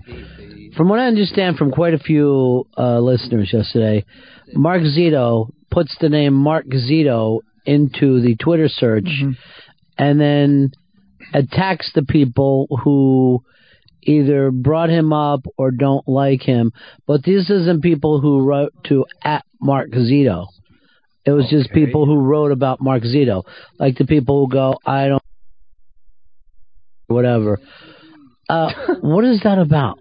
I wasn't attacking anyone. I was just asking them to fur further explain their opinions. I uh and yeah, I was googling myself because somebody told me to look for something else, and then I was like, oh, I wonder what showed up. And yes, I I googled my own name, and I said, I wonder where these people come from. I should find out. I, I think that's a bizarre thing to do. That's a little weird. It- That's a very bizarre thing to do. I was uh I I I just you know I thought maybe we could open a dialogue and uh everything would be fine No, as opposed to them as opposed to them hating me. Well, I thought maybe I could turn them somehow. I don't. So if anyone writes Mark Zito is a dick, that bothers you. well, I mean, it doesn't make me pumped. I'm not not happy about it. No. You got to go with the the way Johnny Weir is, where whatever you say about me, there's nothing to do. You have to put the find the Johnny Weirdness in you, whether you know that you're more dedicated, you're stronger, and you're hotter. But right now, you've got the Mark Zito, where you're just like paranoid and small minded about it, and you're. I don't know what you're doing with your hair either. I was wearing a hat all day. It just looks like it's seriously. You, you remind me of like one of the Abu uh, Ghraib guys that said can't be trusted. That you're like, why would they do this? Why are they putting bags on people's heads? Oh no. So you will just go out and put Mark Zito and then see what people write about you. Yeah, I was curious. Yeah. I know it's it's not the uh, it's not the most awesome thing to do, but I, I think a lot of people Google themselves, uh, check that stuff out, and I'm I'm admitting that I did do it, and I saw these people that were like, "Oh, he's terrible," and I just was like, "Wh- "Why?" I wanted to know why. Why don't you just ask us why you're terrible? We would tell you. Oh, we're your friends. We understand why you're bad, but the the listeners don't. It's not so much that they don't like you, but they have this thing about wanting to be entertained. Yeah. So when that doesn't happen, they're going to write, "What the fuck is Mark Zito doing?" But look at Chris Stanley. Chris, do you ever go back and see what people's problems with you are? Uh, fuck it. I don't care. I googled myself once, and then it came up some guy owned, some folk singer named Chris Stanley owned uh, ChrisStanley.com. And I pretty much gave up after that. First of all, you are the folk si- singer, and you've just forgot that you sometimes uh, do your own material. Yeah, I was really disappointed, and I was like, oh, there's no point ever doing this again. Now, Fez, you will go out of your way uh, not to see what people write about you. Yeah, I'm not, I'm gonna be a, a total opposite of Zito and not type in my name looking to search for anything that's out there. Why is that? Because I don't want to see something that's bad about me. I can feel bad about myself enough by myself. So I don't need I don't need to go looking for anything. So you don't even look at anything online where your name could pop up. Right, I try to avoid it. Um, all right, let's just see. Um, let's just see what some of the people are writing now. And I'm just going to check it myself. Uh, Mark Zito stinks on air. Oh. Hmm. Oh, great. Mark Zito, what a dick. Oh no. Idiot Mark Zito has done that from the very beginning. Why is that John Mayer loving moron on the air? That's pretty mean. Um, Mark Zito is a dick. Maybe these will turn better. I don't know, but that's where we are right now. I'm gonna go out on a Look, limb. if you tweet about Mark Zito, he will know about it. So you've been doing this for a while. You've been going out and checking on people. Yeah, well, I check. I check. Uh, I like to know what's going on, what people are thinking about me. Mainly because Yeah. I used to get really, really bothered by it. So now I try and seek it out, so I can be like, oh, it doesn't really matter. And then sometimes even Now, try and engage the people. When then, did it, when did it used to bother you? Um, when I was when I was an intern at SiriusXM, when I Mm. first started working here, at first everyone was like, "Oh, what the fuck is this?" And then I found that you know over time they they kind of uh, came around and everything was cool. But it used to be like, "Oh, why don't they?" And I was really concerned. And then I found that I just had to go around, go about doing what I was doing. So now I out. Nobody likes anybody right from the beginning. It happens. Like even when Eastside Dave was here, I used to get, and I would think, "Oh God, Dave was so funny today," and then people would write, "Please get Dave off the show, please." Um, let me see this. Here's one in. Mark Zito just wanted to say "fuck you, fuck stick." All right, some of these people actually. I mean, it goes beyond the not liking you at first, and they they're, they're just never going to like you now. That's fine. I uh, but I, I I was thinking maybe the, the reason I had responded to some people was because I thought No, that's a, that's up. that's wrong. You didn't respond to them. You went and wrote to them even when they didn't write to you first. Now, if somebody Oh, yeah. wrote to you at Mark Zito, then you respond. But if two people are having a conversation, Mm-hmm. saying Mark Zito is a dick, and it and it's not at Mark Zito, it's almost crazy to then contact them and be like, "What's your Mark Zito thing?" Now, if somebody emailed you or tweeted to your account, yes, I think you respond if you want to. Mm-hmm. But when they're just talking amongst themselves, Well, my my thinking was like I I've seen because in the past when people have said kind of things about me that were negative and sort of funny, I would retweet them, and I noticed that when that would happen, a lot of people would delete their tweets, like, "Oh, he actually saw this. This is not what I wanted to have happen." And so I thought, you know, they like a lot of people get tough and strong on the on the internet, and I just thought I'd be like, "Oh, well, tell me tell me what's up. Don't just like tweet out into the general sphere I- what's going on." Let's just go through some of these uh, and see how you would confront here. Okay. Okay. I'll just let you know, and I I won't. You know, obviously, this is just in the Twitter universe. Um, Mark Zito wants to give Fez a rusty trombone. Um, I don't I don't want to do that. That's probably what I would say. you just say I don't want to do that. would just well, I find it. I think All it's right. just fun to play it straight. How about this? "Eh." Zito makes Steve Tyson look like Jeremy Piven. Okay, I I don't know where that's coming from. This person doesn't know anything about me. I would just say, you know, I think they got you down because you really do make Tyson look like Jeremy Piven. Here's one: Zito makes me feel like we're all hanging with a narc. You do seem like a narc. Okay. And um, we also know that you're you're an information spreader. Mhm. Um, who Mark Zito and who gives a fuck? How would you answer that one? I'd be like, I'm Mark Zito. I would just take my account and I'd be like, I'm Mark Zito, right. and then he would know. Here's one: Mark Zito ma- needs to make friends with the front of a Buick. Oh, that's not nice. This one I do understand oh, though. they, the day when they used my my account there, so I could I could actually respond. To Yeah, you can respond okay. to that one. Uh, I think Mark Zito sounds a little fruity on the air, Uh huh. and you can't beat that. But it seems like some of these are starting to turn in your favor. Oh, really? Yeah. yeah. I get that. I uh, I see them. They're they're really coming around. Which Uh, is, here's one that just says simply Zito should bow when he comes into Ron Bennington's presence. He should cup his balls. Um, I'm not sure whose balls they mean there. here's one. Uh, Mark Zito is just like the Draft House Kid, but with too much confidence and no personality. oh, I'm sorry. He feels that way. Mark Zito, when are you going to tell us your secret? I don't have a secret. Mark Zito, more like Mark Zero. Oh shit! That person got me. Who sent that one? Uh, that's DJ KB. Oh Jesus! So some of these people, do you think you'll be contacting them later? No, no, probably not. I uh I'd never done that before yesterday, Mm-hmm. and I just was like, no, so I wonder what they'll say, and no one really responded that much, so it was just like, oh, all right. So no, I probably won't. I uh I, I would love to if people if people want to tweet at me, you know, I'll I'll, I'll I- well, respond. I that will way. say that here's one that says, "Please never compare Mark Zito to Eastside Dave. He'll never be in Dave's league." If I'm going to be honest here, he's probably a little better than Dave, wouldn't you say, Hicks? I don't know if that's. And why do you got to be so negative to the guy? Sorry about that, Zito. It's okay.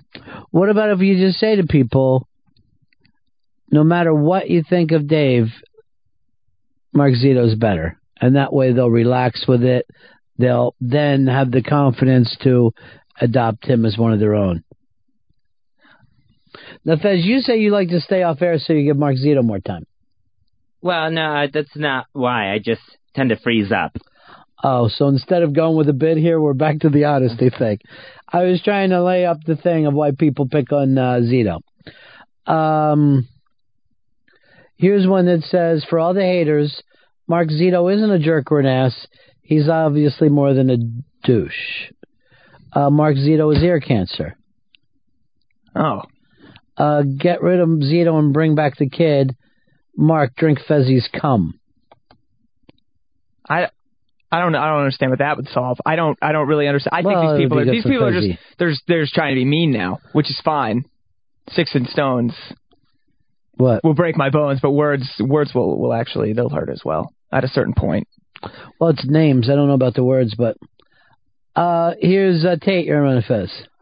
Hey guys, uh, I find this guy to be so astoundingly unlikable. It's actually kind of amazing. Uh, but he says that nobody would like to confront him, so I would just like to state for the record that you are an extremely annoying. Why do you think you're likable and people don't get it, Zito? Uh, actually, I don't know. I've, I've I've learned over time that I'm initially not likable, and then they come around for some reason. All my best friends hated me first. It's it's very bizarre. I've never really been able to truly figure did, it out. Did any of the people hate you first and then continue to hate you? Yeah, that's happened sometimes. Can I get their numbers? yeah. That's the people I want to hang out with. Uh, why why why can't you just try and come around? Now that Tate uh, confronted you, are you okay with it? Yes. Uh, I just say Tate. I'm I'm sorry you feel that way.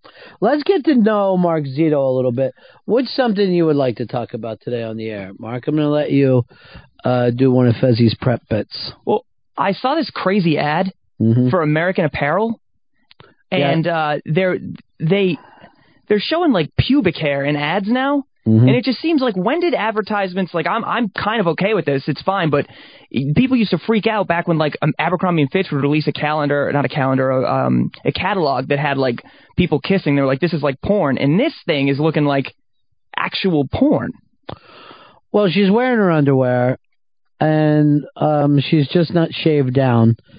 But the point is this: where where did this ad run?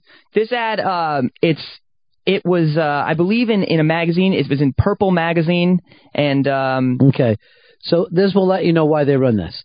They couldn't have picked. Uh, first of all, I never heard of Purple magazine, so they bought a cheap ad. They did some shock jockey thing, and now people are talking about them. So I mean, you, that's all that that they're trying to do. And if they had to cut off a fucking head of a baby and put it in there, if they thought people would talk about it, they would do it. That's just fucking Madison Avenue. They don't give a sh- It's so hard to get noticed these days.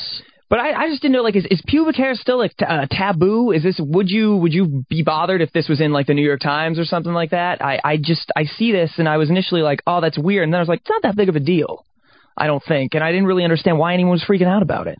I think pubic hair is still taboo. yeah, I mean, you're not going to see pubic hair in the New York Times. And they use porn stars in their ads, American Apparel. They've been pretty dirty for a while. Well, that's their gimmick, right? I mean, it's and they do the thing of extra young. Like that girl is like a barely legal, mm-hmm. and barely legal seems to be their gimmick. A lot of camel toes, and there's bare tits in some of it. Yeah, Very hot. but again, it's you know, it's anything that you um anything that you feel will get people talking about you, you'll do now. All right, let's see some of these things. Let's see if they're turning around on you because I love that bit that you brought up, and I think they're going to appreciate it. um, all right, Mark Zito seems like he would rub his ass against a man's crotch on a crowded train. Um, Mark Zito, bring Johnny Weir back. At least he's a talented fag. That's very nice because he is talented. Uh, Mark Zito is like Eastside Dave without a lisp. Uh, I'd rather eat Fezzy's jar of toenails than hear this anus booger. Anus booger's kind of funny. Uh, Mark Zito makes Scotty Too Hotty likable. Mark Zito makes Liam seem interesting. Good news, Liam. They're, they're coming around your way. Oh, Limo. Uh, Time Goat says, I tweet something about Mark Zito, but I don't want to give him the attention he seems to crave. Now, I will tell you this. Mark Zito has been helping me out with Unmasked. You're getting more and more involved with the Unmasked bookings. Yes. Are you as unlikable to agents and managers and celebrities as you are to listeners? Uh, no, I don't think so. I think that I, I present them uh, something that they, they would like their client to do, and, and it's kind of like the discussion we had last Friday. There's, uh, you know, it's happy, it's cool, you fake it till you make it, and they're they're um, in a really good mood when I talk to them, and I think they're used to dealing with so much bullshit that they they like people that are in good moods. So you will fake it. Uh, oh, you got mad because Fez, you called him fake. last Yeah. Yeah, I said I said he was fake. And you are an honest person. You like to be upfront. Like when I asked you, like we were all teasing Zito, you're like, Ron, no. I'd want to just admit the truth. Sometimes I freeze up. You don't like fakeness in a person? Um, I just I think that's what makes a person that can make a person unlikable. If we're looking for the seed of unlikability here with Mark Zito, I, can I disagree on one little point here? I really like fakeness in a prostitute. I want a prostitute to fake orgasms and also say, ouch, that hurts. Careful, careful, it's too big. That kind of fakeness could be very well uh, appreciated. I, I well also Fez, let's say somebody was completely honest and they were just like, I fucking hate you. That wouldn't make you like them, right? Can I be honest with you? Yeah. I think Fez hates your guts. I think there's there's a there's a dislike there that's Yeah. under the surface, and and, it, and it's tried to be covered up by saying, "Oh, I just think he's a little fake. That's why I don't like Right, him." not a little, a lot. Okay, a lot. Excuse me, a lot fake. That's why I don't like him. But I think it's I think it's just strong dislike. But the thing is, I don't know what I did to Fez besides be nice. It's almost like he wanted me to be mean, so he could be like, "That's a real person." But then I would just be a guy that was mean to you for no reason. All right, let me go over here. This is Crisco, who I've always thought of Crisco 30 as being one of the real genuine people. And she writes, I really cannot stand Mark Zito. He is simply a smug prick. Now, I'm sure that you don't want to uh, be seen that way. No. Does it? And I'm telling you, like she's not one of the you know just Yeah, yeah, cruel yeah. for cruel purposes, but you come off that way. Now this is one that somebody does like you. I nominate Mark Zito for a Shorty Award, which is great, in the category Homo Fag Face. Oh, one of the worst things a man can be called. Mm-hmm. Um, Kyle, you're on Ron and Fez. Hey, what's going on, guys? Yeah. Hey, Fez, just say the word and stick the Whatley posse on Zito if he's giving you trouble, man. We, we got you back. There's still Whatley posse. All right, give us another topic to bring up, Zia, so people can warm up to you a little bit. They can get to like you even more than they do now. Because I think I can kind of feel it turning around. Not with Fez, but maybe with the listeners. Maybe, maybe. Just flat out, you don't ever see yourself liking them, Fez? No, I What would just- you have to do? I there would have to be a like a personality transplant. Oh Wow. Well, that's easy. I'll just I'll just do that. Fez, what have I what have I done though that's made you dislike me? He really me? hasn't done anything to you, has he? No, no, absolutely not. I'll admit that. I mean, if like if he had, you know, if he was stealing from me or something, I could understand it. But there's something there, and I believe it's the fakeness. Okay. But it, I still back to that. Like if if you're recognizing the fakeness, it's not fake anymore. Like I'm not I'm not fake to you anymore because you've you've called me on it and you just get my real reactions on things, which are which are actually I don't know if you noticed pretty similar to the reactions I was giving you before because I never really thought I was being that fake to you. You, but you do think yourself is somewhat fake? Uh, to certain people, oh yeah, uh, but you have to be. Why did you cut your hair like that? I just wanted to change. I was walking. I was thinking about it for a couple days, and then I was like, I'm going to do it because I feel like it. Now you cut it with a grapefruit spoon? No, no. I I went to a guy and he just shaved it off. You look like a Mercury astronaut right now. You Oh. really look like Gus Grissom. Oh. All right, give us a little, like, a little topic, and maybe people warm up to you. Well, you know, maybe this comes back to, to kind of what we're talking about. Uh, college students, there's this Mhm. big report out that college students, they crave self-esteem apparently above money and sex. And I don't really know how I feel about this because I think an argument can be made pretty much either way. Because in college, I pretty much wanted to have sex above everything else. And then I also really want to have money. But if you have money and somebody's calling you a piece of shit all the time or tweeting a bunch of mean shit at you, you know, that, that doesn't feel good either. So it becomes what is worth the most, I guess, is self-esteem, money. Do you have self-esteem? I do. I think that you crave self-esteem, but the fact that you that somebody could say something about you and it kind of knocks you off course keeps that from being real self-esteem. Well, it doesn't really like like responding to those Twitter people wasn't knocking me off course. I was just like, let's see, let's see how big they are now. If I ask them directly what their problems are, no one really, no one really answered my questions that I asked them. Yeah, yesterday. because they they don't give it as much thought as you have. Well, I don't think that's a self-esteem issue. I think that's uh, See, if it that is- comes off a little fake to me, that answer, because I don't think you were trying to test people's toughness. I think you were honestly hurt by them. No, I just, I mean, uh, re- realistically, what I wanted to say to them was like, "Fuck you guys." I, I don't. What, who do you like? You're making a rash decision, and that's fine. Maybe I'm doing the same by judging them by their tweet, but I didn't want to engage in an argument because. Just so you know that that's the exact opposite of self-esteem. If you have self-esteem, you don't let them pull you off your game and have you go back and yell "fuck you." You just move on and keep doing your Oh, thing. But I don't know if, if for me though, saying "fuck you" to somebody isn't pulling me off my game. It's it's entrenching myself in my game because I'm I know what who I am and what I do. So if these people want to talk shit, they're like "fuck you guys," that's that's not right. And I just then go But on. But they're not even talking to you. These were people that were talking about you. That's true. So the whole thing of you showing up and saying "fuck you guys," I know what I'm doing. That's not a that's not a matter of self-esteem. That's still like lacking self-esteem. Ah. Um, eight six six Ron Zero Fez eight six six Ron Zero Fez.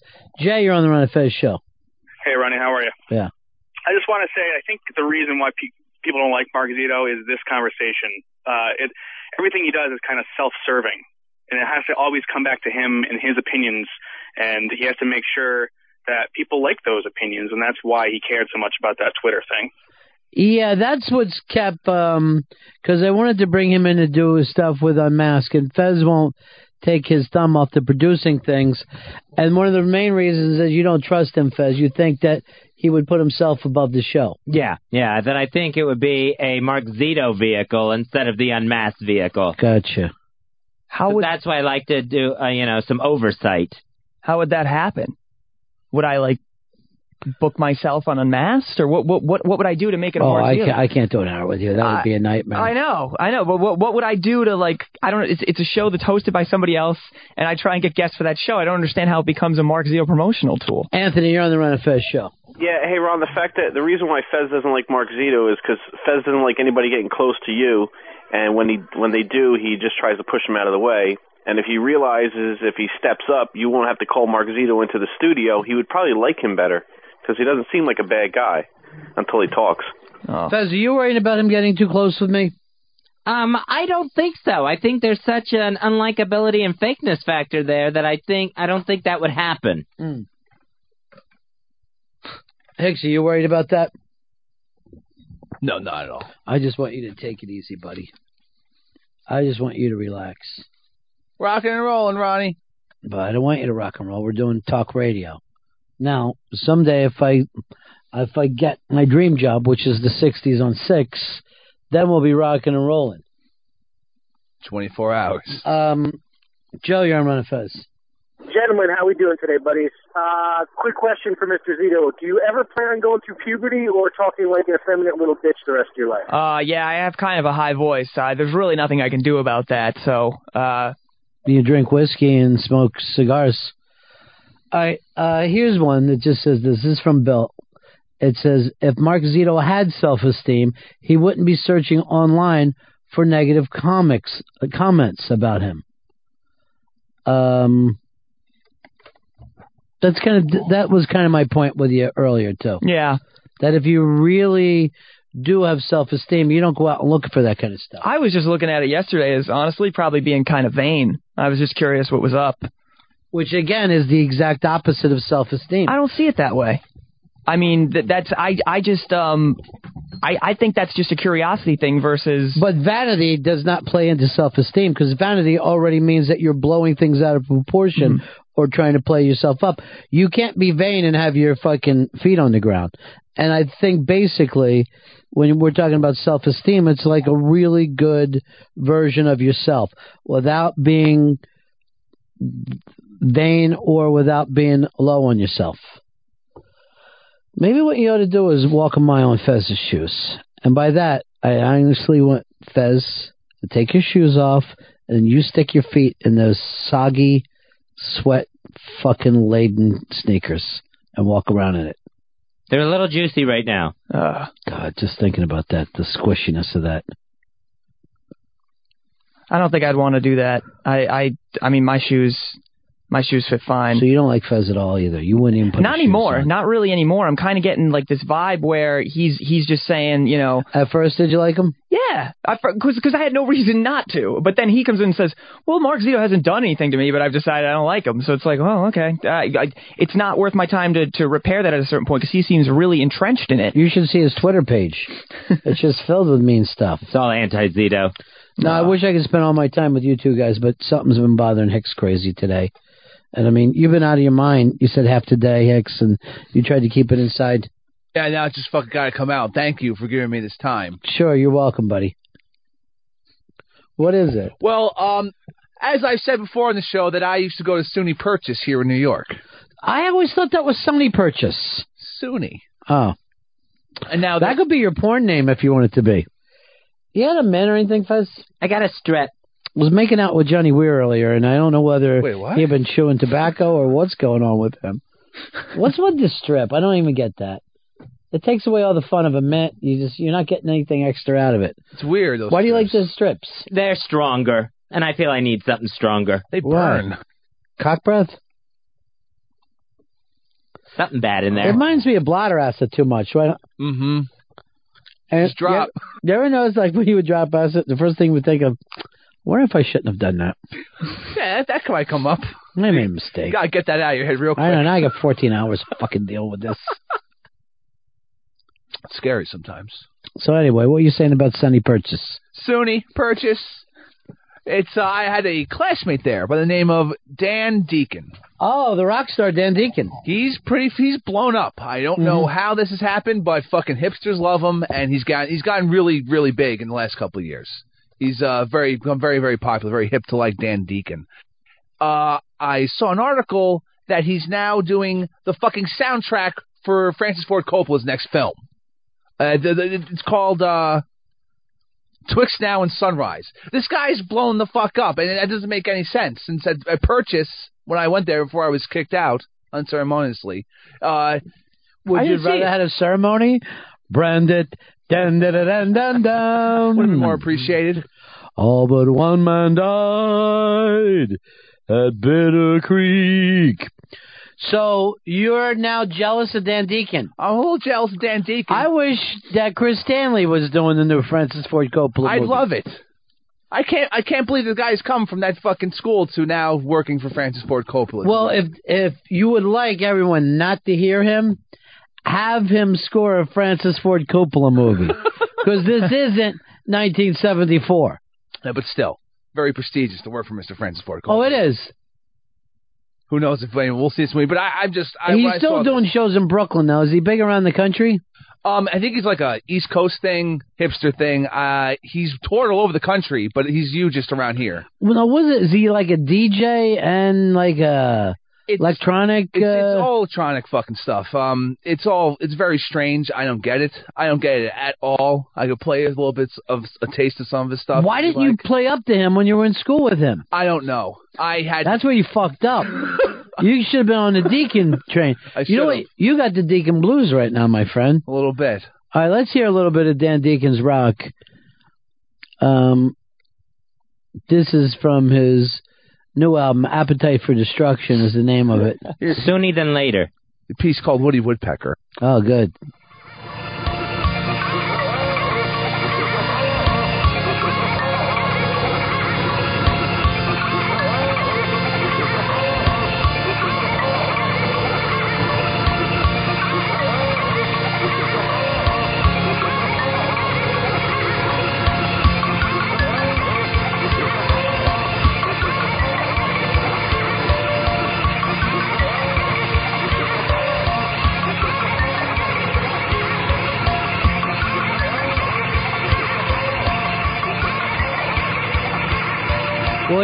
Is that it's Woody Woodpecker is the perfect title.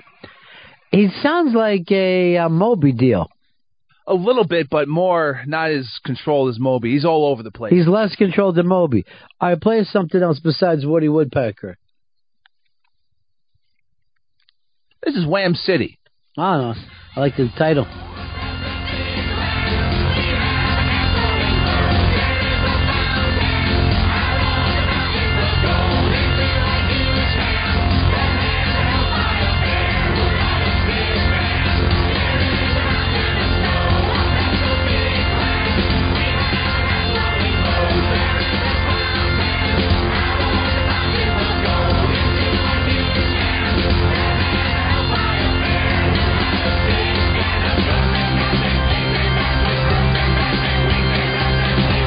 Crazy or would this have been perfect in The Godfather? I guess in the restaurant scene, sure. This could be I wonder why uh, Al Coppola even found out about him. I don't know. He's huge online. Maybe Sophia put him onto it. Sophia? Sophia. I just call it Sophia. I don't know. It's pronounced things Sophia. time to time. Because she's a fucking couch. I don't understand this. All right, let me go back and read some more nice things about Zito. Uh, Zito is a Zito on my asshole. Obviously, he's an astronaut. I think of Hicks as the anti-Zito because Hicks is great and likable. Oh. Now, does that surprise you that they like Hicks so much? No, it doesn't. Why? Because uh, he's he's here every day. He's he's a good member of the show. They've gotten used to Hicks. No, even before. I mean, from day one, no one's ever said a bad thing about Chris Stanley. Oh no, I, I believe that too. Hicks and I, I see him in the halls. I, I like him too. So I can understand why people at home would like him. Um, do you think you can be more like Chris Stanley? Can you find some of that likability in yourself? I uh, I think me trying to be more like Chris Stanley would be being faker than ever because that's not who I am. Have a it's just that you, you grimace. I notice your face. You're just. It's almost like you want to scream. Um, this one says Mark Zito wishes he was a tenth of Chris Stanley. Pops rules.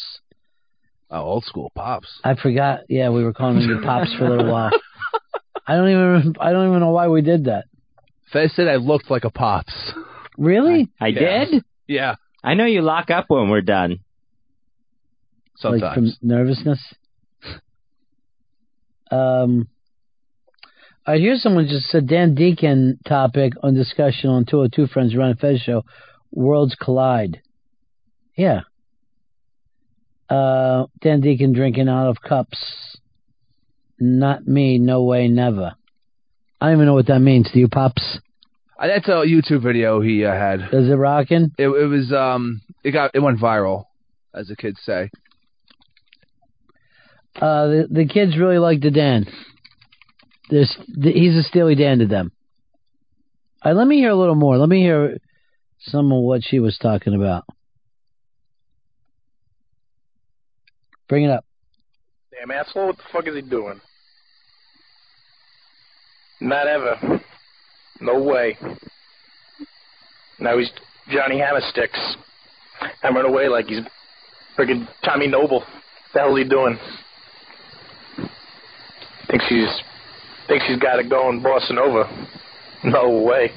no way. Now, what is this? He just takes people's stuff and turns it into a song That's him. That's he's just doing stream of consciousness weirdness, talking into a microphone. and acting like he's a lizard.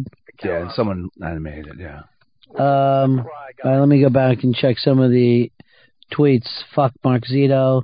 Hicks is humble and honest. Since Dan Deacon is so huge, I'm thinking of RBI. Get Pepper on that. Oh, You should. I I will do it for RBI. Would he remember you? Oh, I didn't. No, he won't remember me. You was just one of the faces there in the pit, just fucking looking up at him, admiring him. Well, no. Well, his gimmick is he plays in the crowd too. That's what people love about him too. He doesn't get on stage.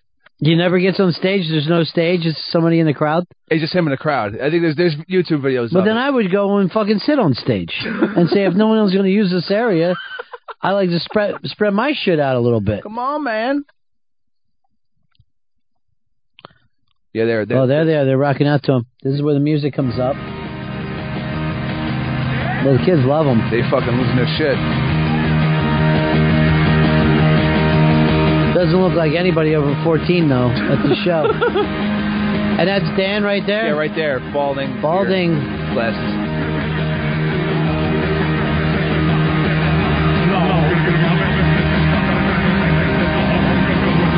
The kids are mad for him.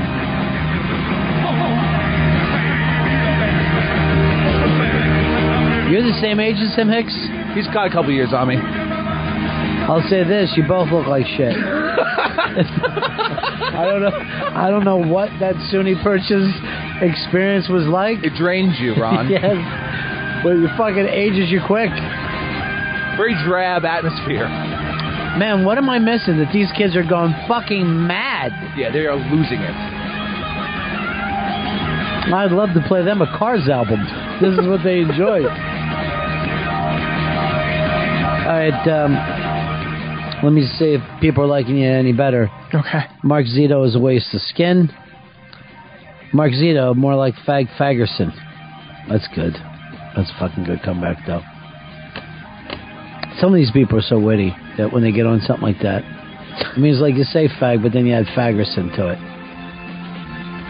Can't beat them. Oh, yeah, pass the chick around. Grab a little ass for yourself if she's crowd surfacing. Poker crotch. Sure. Who's to stop you? There's no barriers around him. yeah, he should get on stage. This is dangerous, Dan. And then already had to cancel a bunch of shows because see how he's like performing there, where he's hunched over, like his, Yeah. his like back went out. and he had to get like a bunch of surgery. But right off the bat, we can't see you in the back. He's being shoved against the piano or whatever he's playing. Or his turn to whatever that is. Uh, all right, people writing uh, the kids on mu- tripping on mushrooms. Okay, I get it, but you can still fucking trip on mushrooms and enjoy radio, fucking head. It looks like Snooki is right next to him. does. Uh, this one said Mark Zito is a typical gay Avenger. Hmm.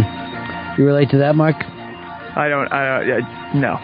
Now, are you going to answer these people back today, or Probably not. No, probably not. I gotta learn my lesson.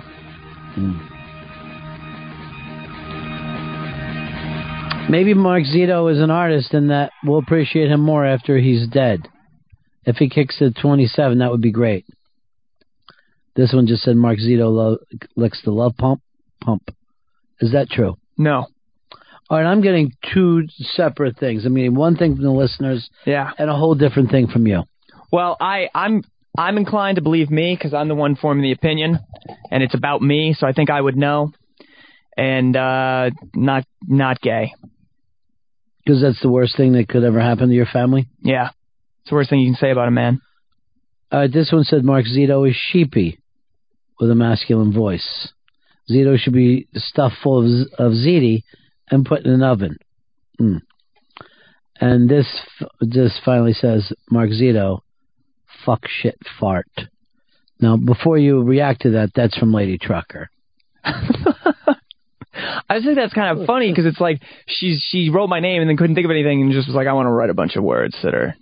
Well, she was doing a callback from this show. But either way, it still works that way. Maybe we should start a, a something where it's like, Mark Zito, what do I have to do to get you to like me? And we start a whole program out there. Um, I'd step over Zito's cold dead body to shake Pepper's hand. That's Jason from Connecticut. Oh, thanks, Jason. Oh, why would I have to die for you to meet Pepper? Mark Zito No rule. don't like Fez because Fez don't rub assholes. Don't want to rub assholes with Fez. Doesn't even make sense. It's a little odd. Mm. Well, a lot of this I think is coming from you right now, Fezzy. That if you said I like Zito, I think the listeners would be that way. What do you think, Chris? I think Fez has to get behind this bastard. You've got to get behind it, Fez, before the listeners are going to love him. And right now, you're not even looking at Fez. You're kind of pissed off at him. He's he's kind of yeah. I've known that he could could have helped me out here, and he chose not to do it. I Uh, see. I didn't even take it that way, but now that makes a little sense. I think Pepper could have too. I think you know everyone could have, but they just let me have this, which is fine. Well, I could help you this way. Quit searching for your name and what people are, you know, and searching for compliments. Is compliments. that helping or is that like a complaint? That sounds like you're kind of that was like a backhanded. Right. dig. That was a. I think it was a helpful tool. And then you point at your penis. Uh, this is from someone um, that just says simply, uh, Mark Zito was a cockhead. I don't like that. I think it's creative. Maybe if Mar- uh, if Dan Deacon was in here. Uh, You could broach a piece. Like remix these tweets into something. Here's one. Zito's not that bad. Ron can't fill all the dead air. Uh, this one says, has Zito posted his Amazon wish list yet? If not, he's okay in my book. Mark Zito, he ain't neato. Uh, the, by the way, the apostrophe is just so annoying on the fucking Twitter. It's the worst. Don't even try to use one. Mm-mm. You only get 140 characters. Why use one up? Well, it's not so much that, but what it does to it. It goes off in this whole weird thing because Yeah. the apostrophe doesn't show up. Maddening. Yeah. Um, needs uh, Mark Zito needs a shotgun with a tow attachment. If by self-esteem you mean a garbage can full of shit for brains, then Mark Zito has self-esteem. Uh, right now, brutal. Uh, this guy says right now, brutal uh, critique of Dan Deacon showgoers by Ron and Fez show. Not at all, Joe McHale, you fucking troublemaker. We're trying to get into it. Hicks went to fucking school with him. Yeah. Just surprised the guy. We're just being introduced to the, the Deacon Blues right now. I don't live in Brooklyn, and I didn't go to SUNY Purchase. The party. Mark is- Zito's like a goth vampire. Fake, but tries hard to be real. Boo hoo, Mark. I'd rather read Lady Trucker tweets than a Mark Zito bio. These burgers ask the question, Mark Zito, funny or gay? Mark, what would you say? I'd say uh, I'd, I'd have to choose funny out of those two. Gay. Gay. I'm gonna go funny because I know he's not gay because he made up a story about nailing some Yep. fucking chick at the uh, what do you call it show. It's not a made up story at all. What if I put you on a lie detector? Put me on a lie detector. Hmm. This one says Mike Z- Mark Zito likes little boys. Is that true? No, not sexually. We we will get how? Just like pissing on him and stuff. Oh. Mark Zito is a really good guy who will even spit in your asshole before insertion. Well, that would be. That's nice, right? That is nice. It wouldn't hurt. Things are turning around for you. Yeah. Mark Zito, more like Captain Fart Sniffer. That doesn't. That's disgusting. That doesn't. And I didn't even know they had branches of the military for that. Well, Fez, I think it would be better if you would take him under your wing. And can you be trusted on the unmasked stuff, or do you need Fez watching over you? I think I can be trusted. I'm confident I can. Are you more comfortable with Fez watching over you? sometimes yes, sometimes no. There are certain times when I need Fez's help, and other times he just stresses me out over it. When does he stress you? Well, just like if if he's getting stressed about something and something I know I can handle, and we and and he's you know getting stressed about it and just talks about it a lot or something, I'll be like, I know I'm trying, and like saying it a thousand times doesn't help. I I know what's up. What's one of the things he said a thousand times? I would love to hear that. Well, just like when we're um, like like little things, like little minutia that that he, he thinks matters that I I I'm trying to worry about other stuff at the time, and we just need to divide it better or something. What's one of the little minutiae that he worries about? Where to seat people, particular stuff like that. You'd rather not even hear about that. Yeah. Okay. All right. I care about the overall production. I care about the overall production, not like the the little things. Sometimes I understand the little things are important, but I I'm worried about getting the show the show going. How about you, Hicks? You don't care about either one, overall or Details? I care about everything, baby. Hmm. All right. Well, why don't we pick this up tomorrow? Because I like to see you two guys get along better. And I know Hicks, you'd like to see it as well, right? I can't stand all this fighting. Why are you laughing, Zito? Because I really can't. he really does, and he's sensitive. Now, uh, his parents used to fight, so it's all bringing that back constantly.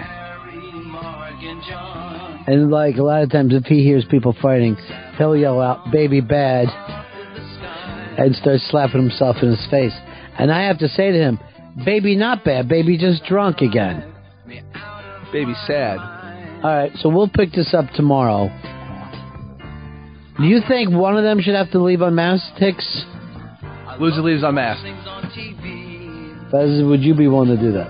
I would be willing to do that, but uh, because I don't think I'm going to lose. I don't think I'm wrong about unmasked either, or Mark Zito, either one. I don't think I'll lose, but I also don't know what, what the contest is. I think it should be password. There's only one way to settle this. I and got that's this. Password. The password is.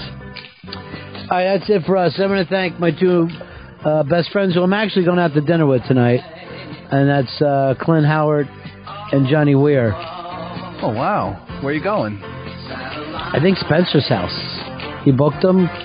Uh, he makes a hell of a lasagna. And I said to him, I go, Spencer, I like my lasagna second day.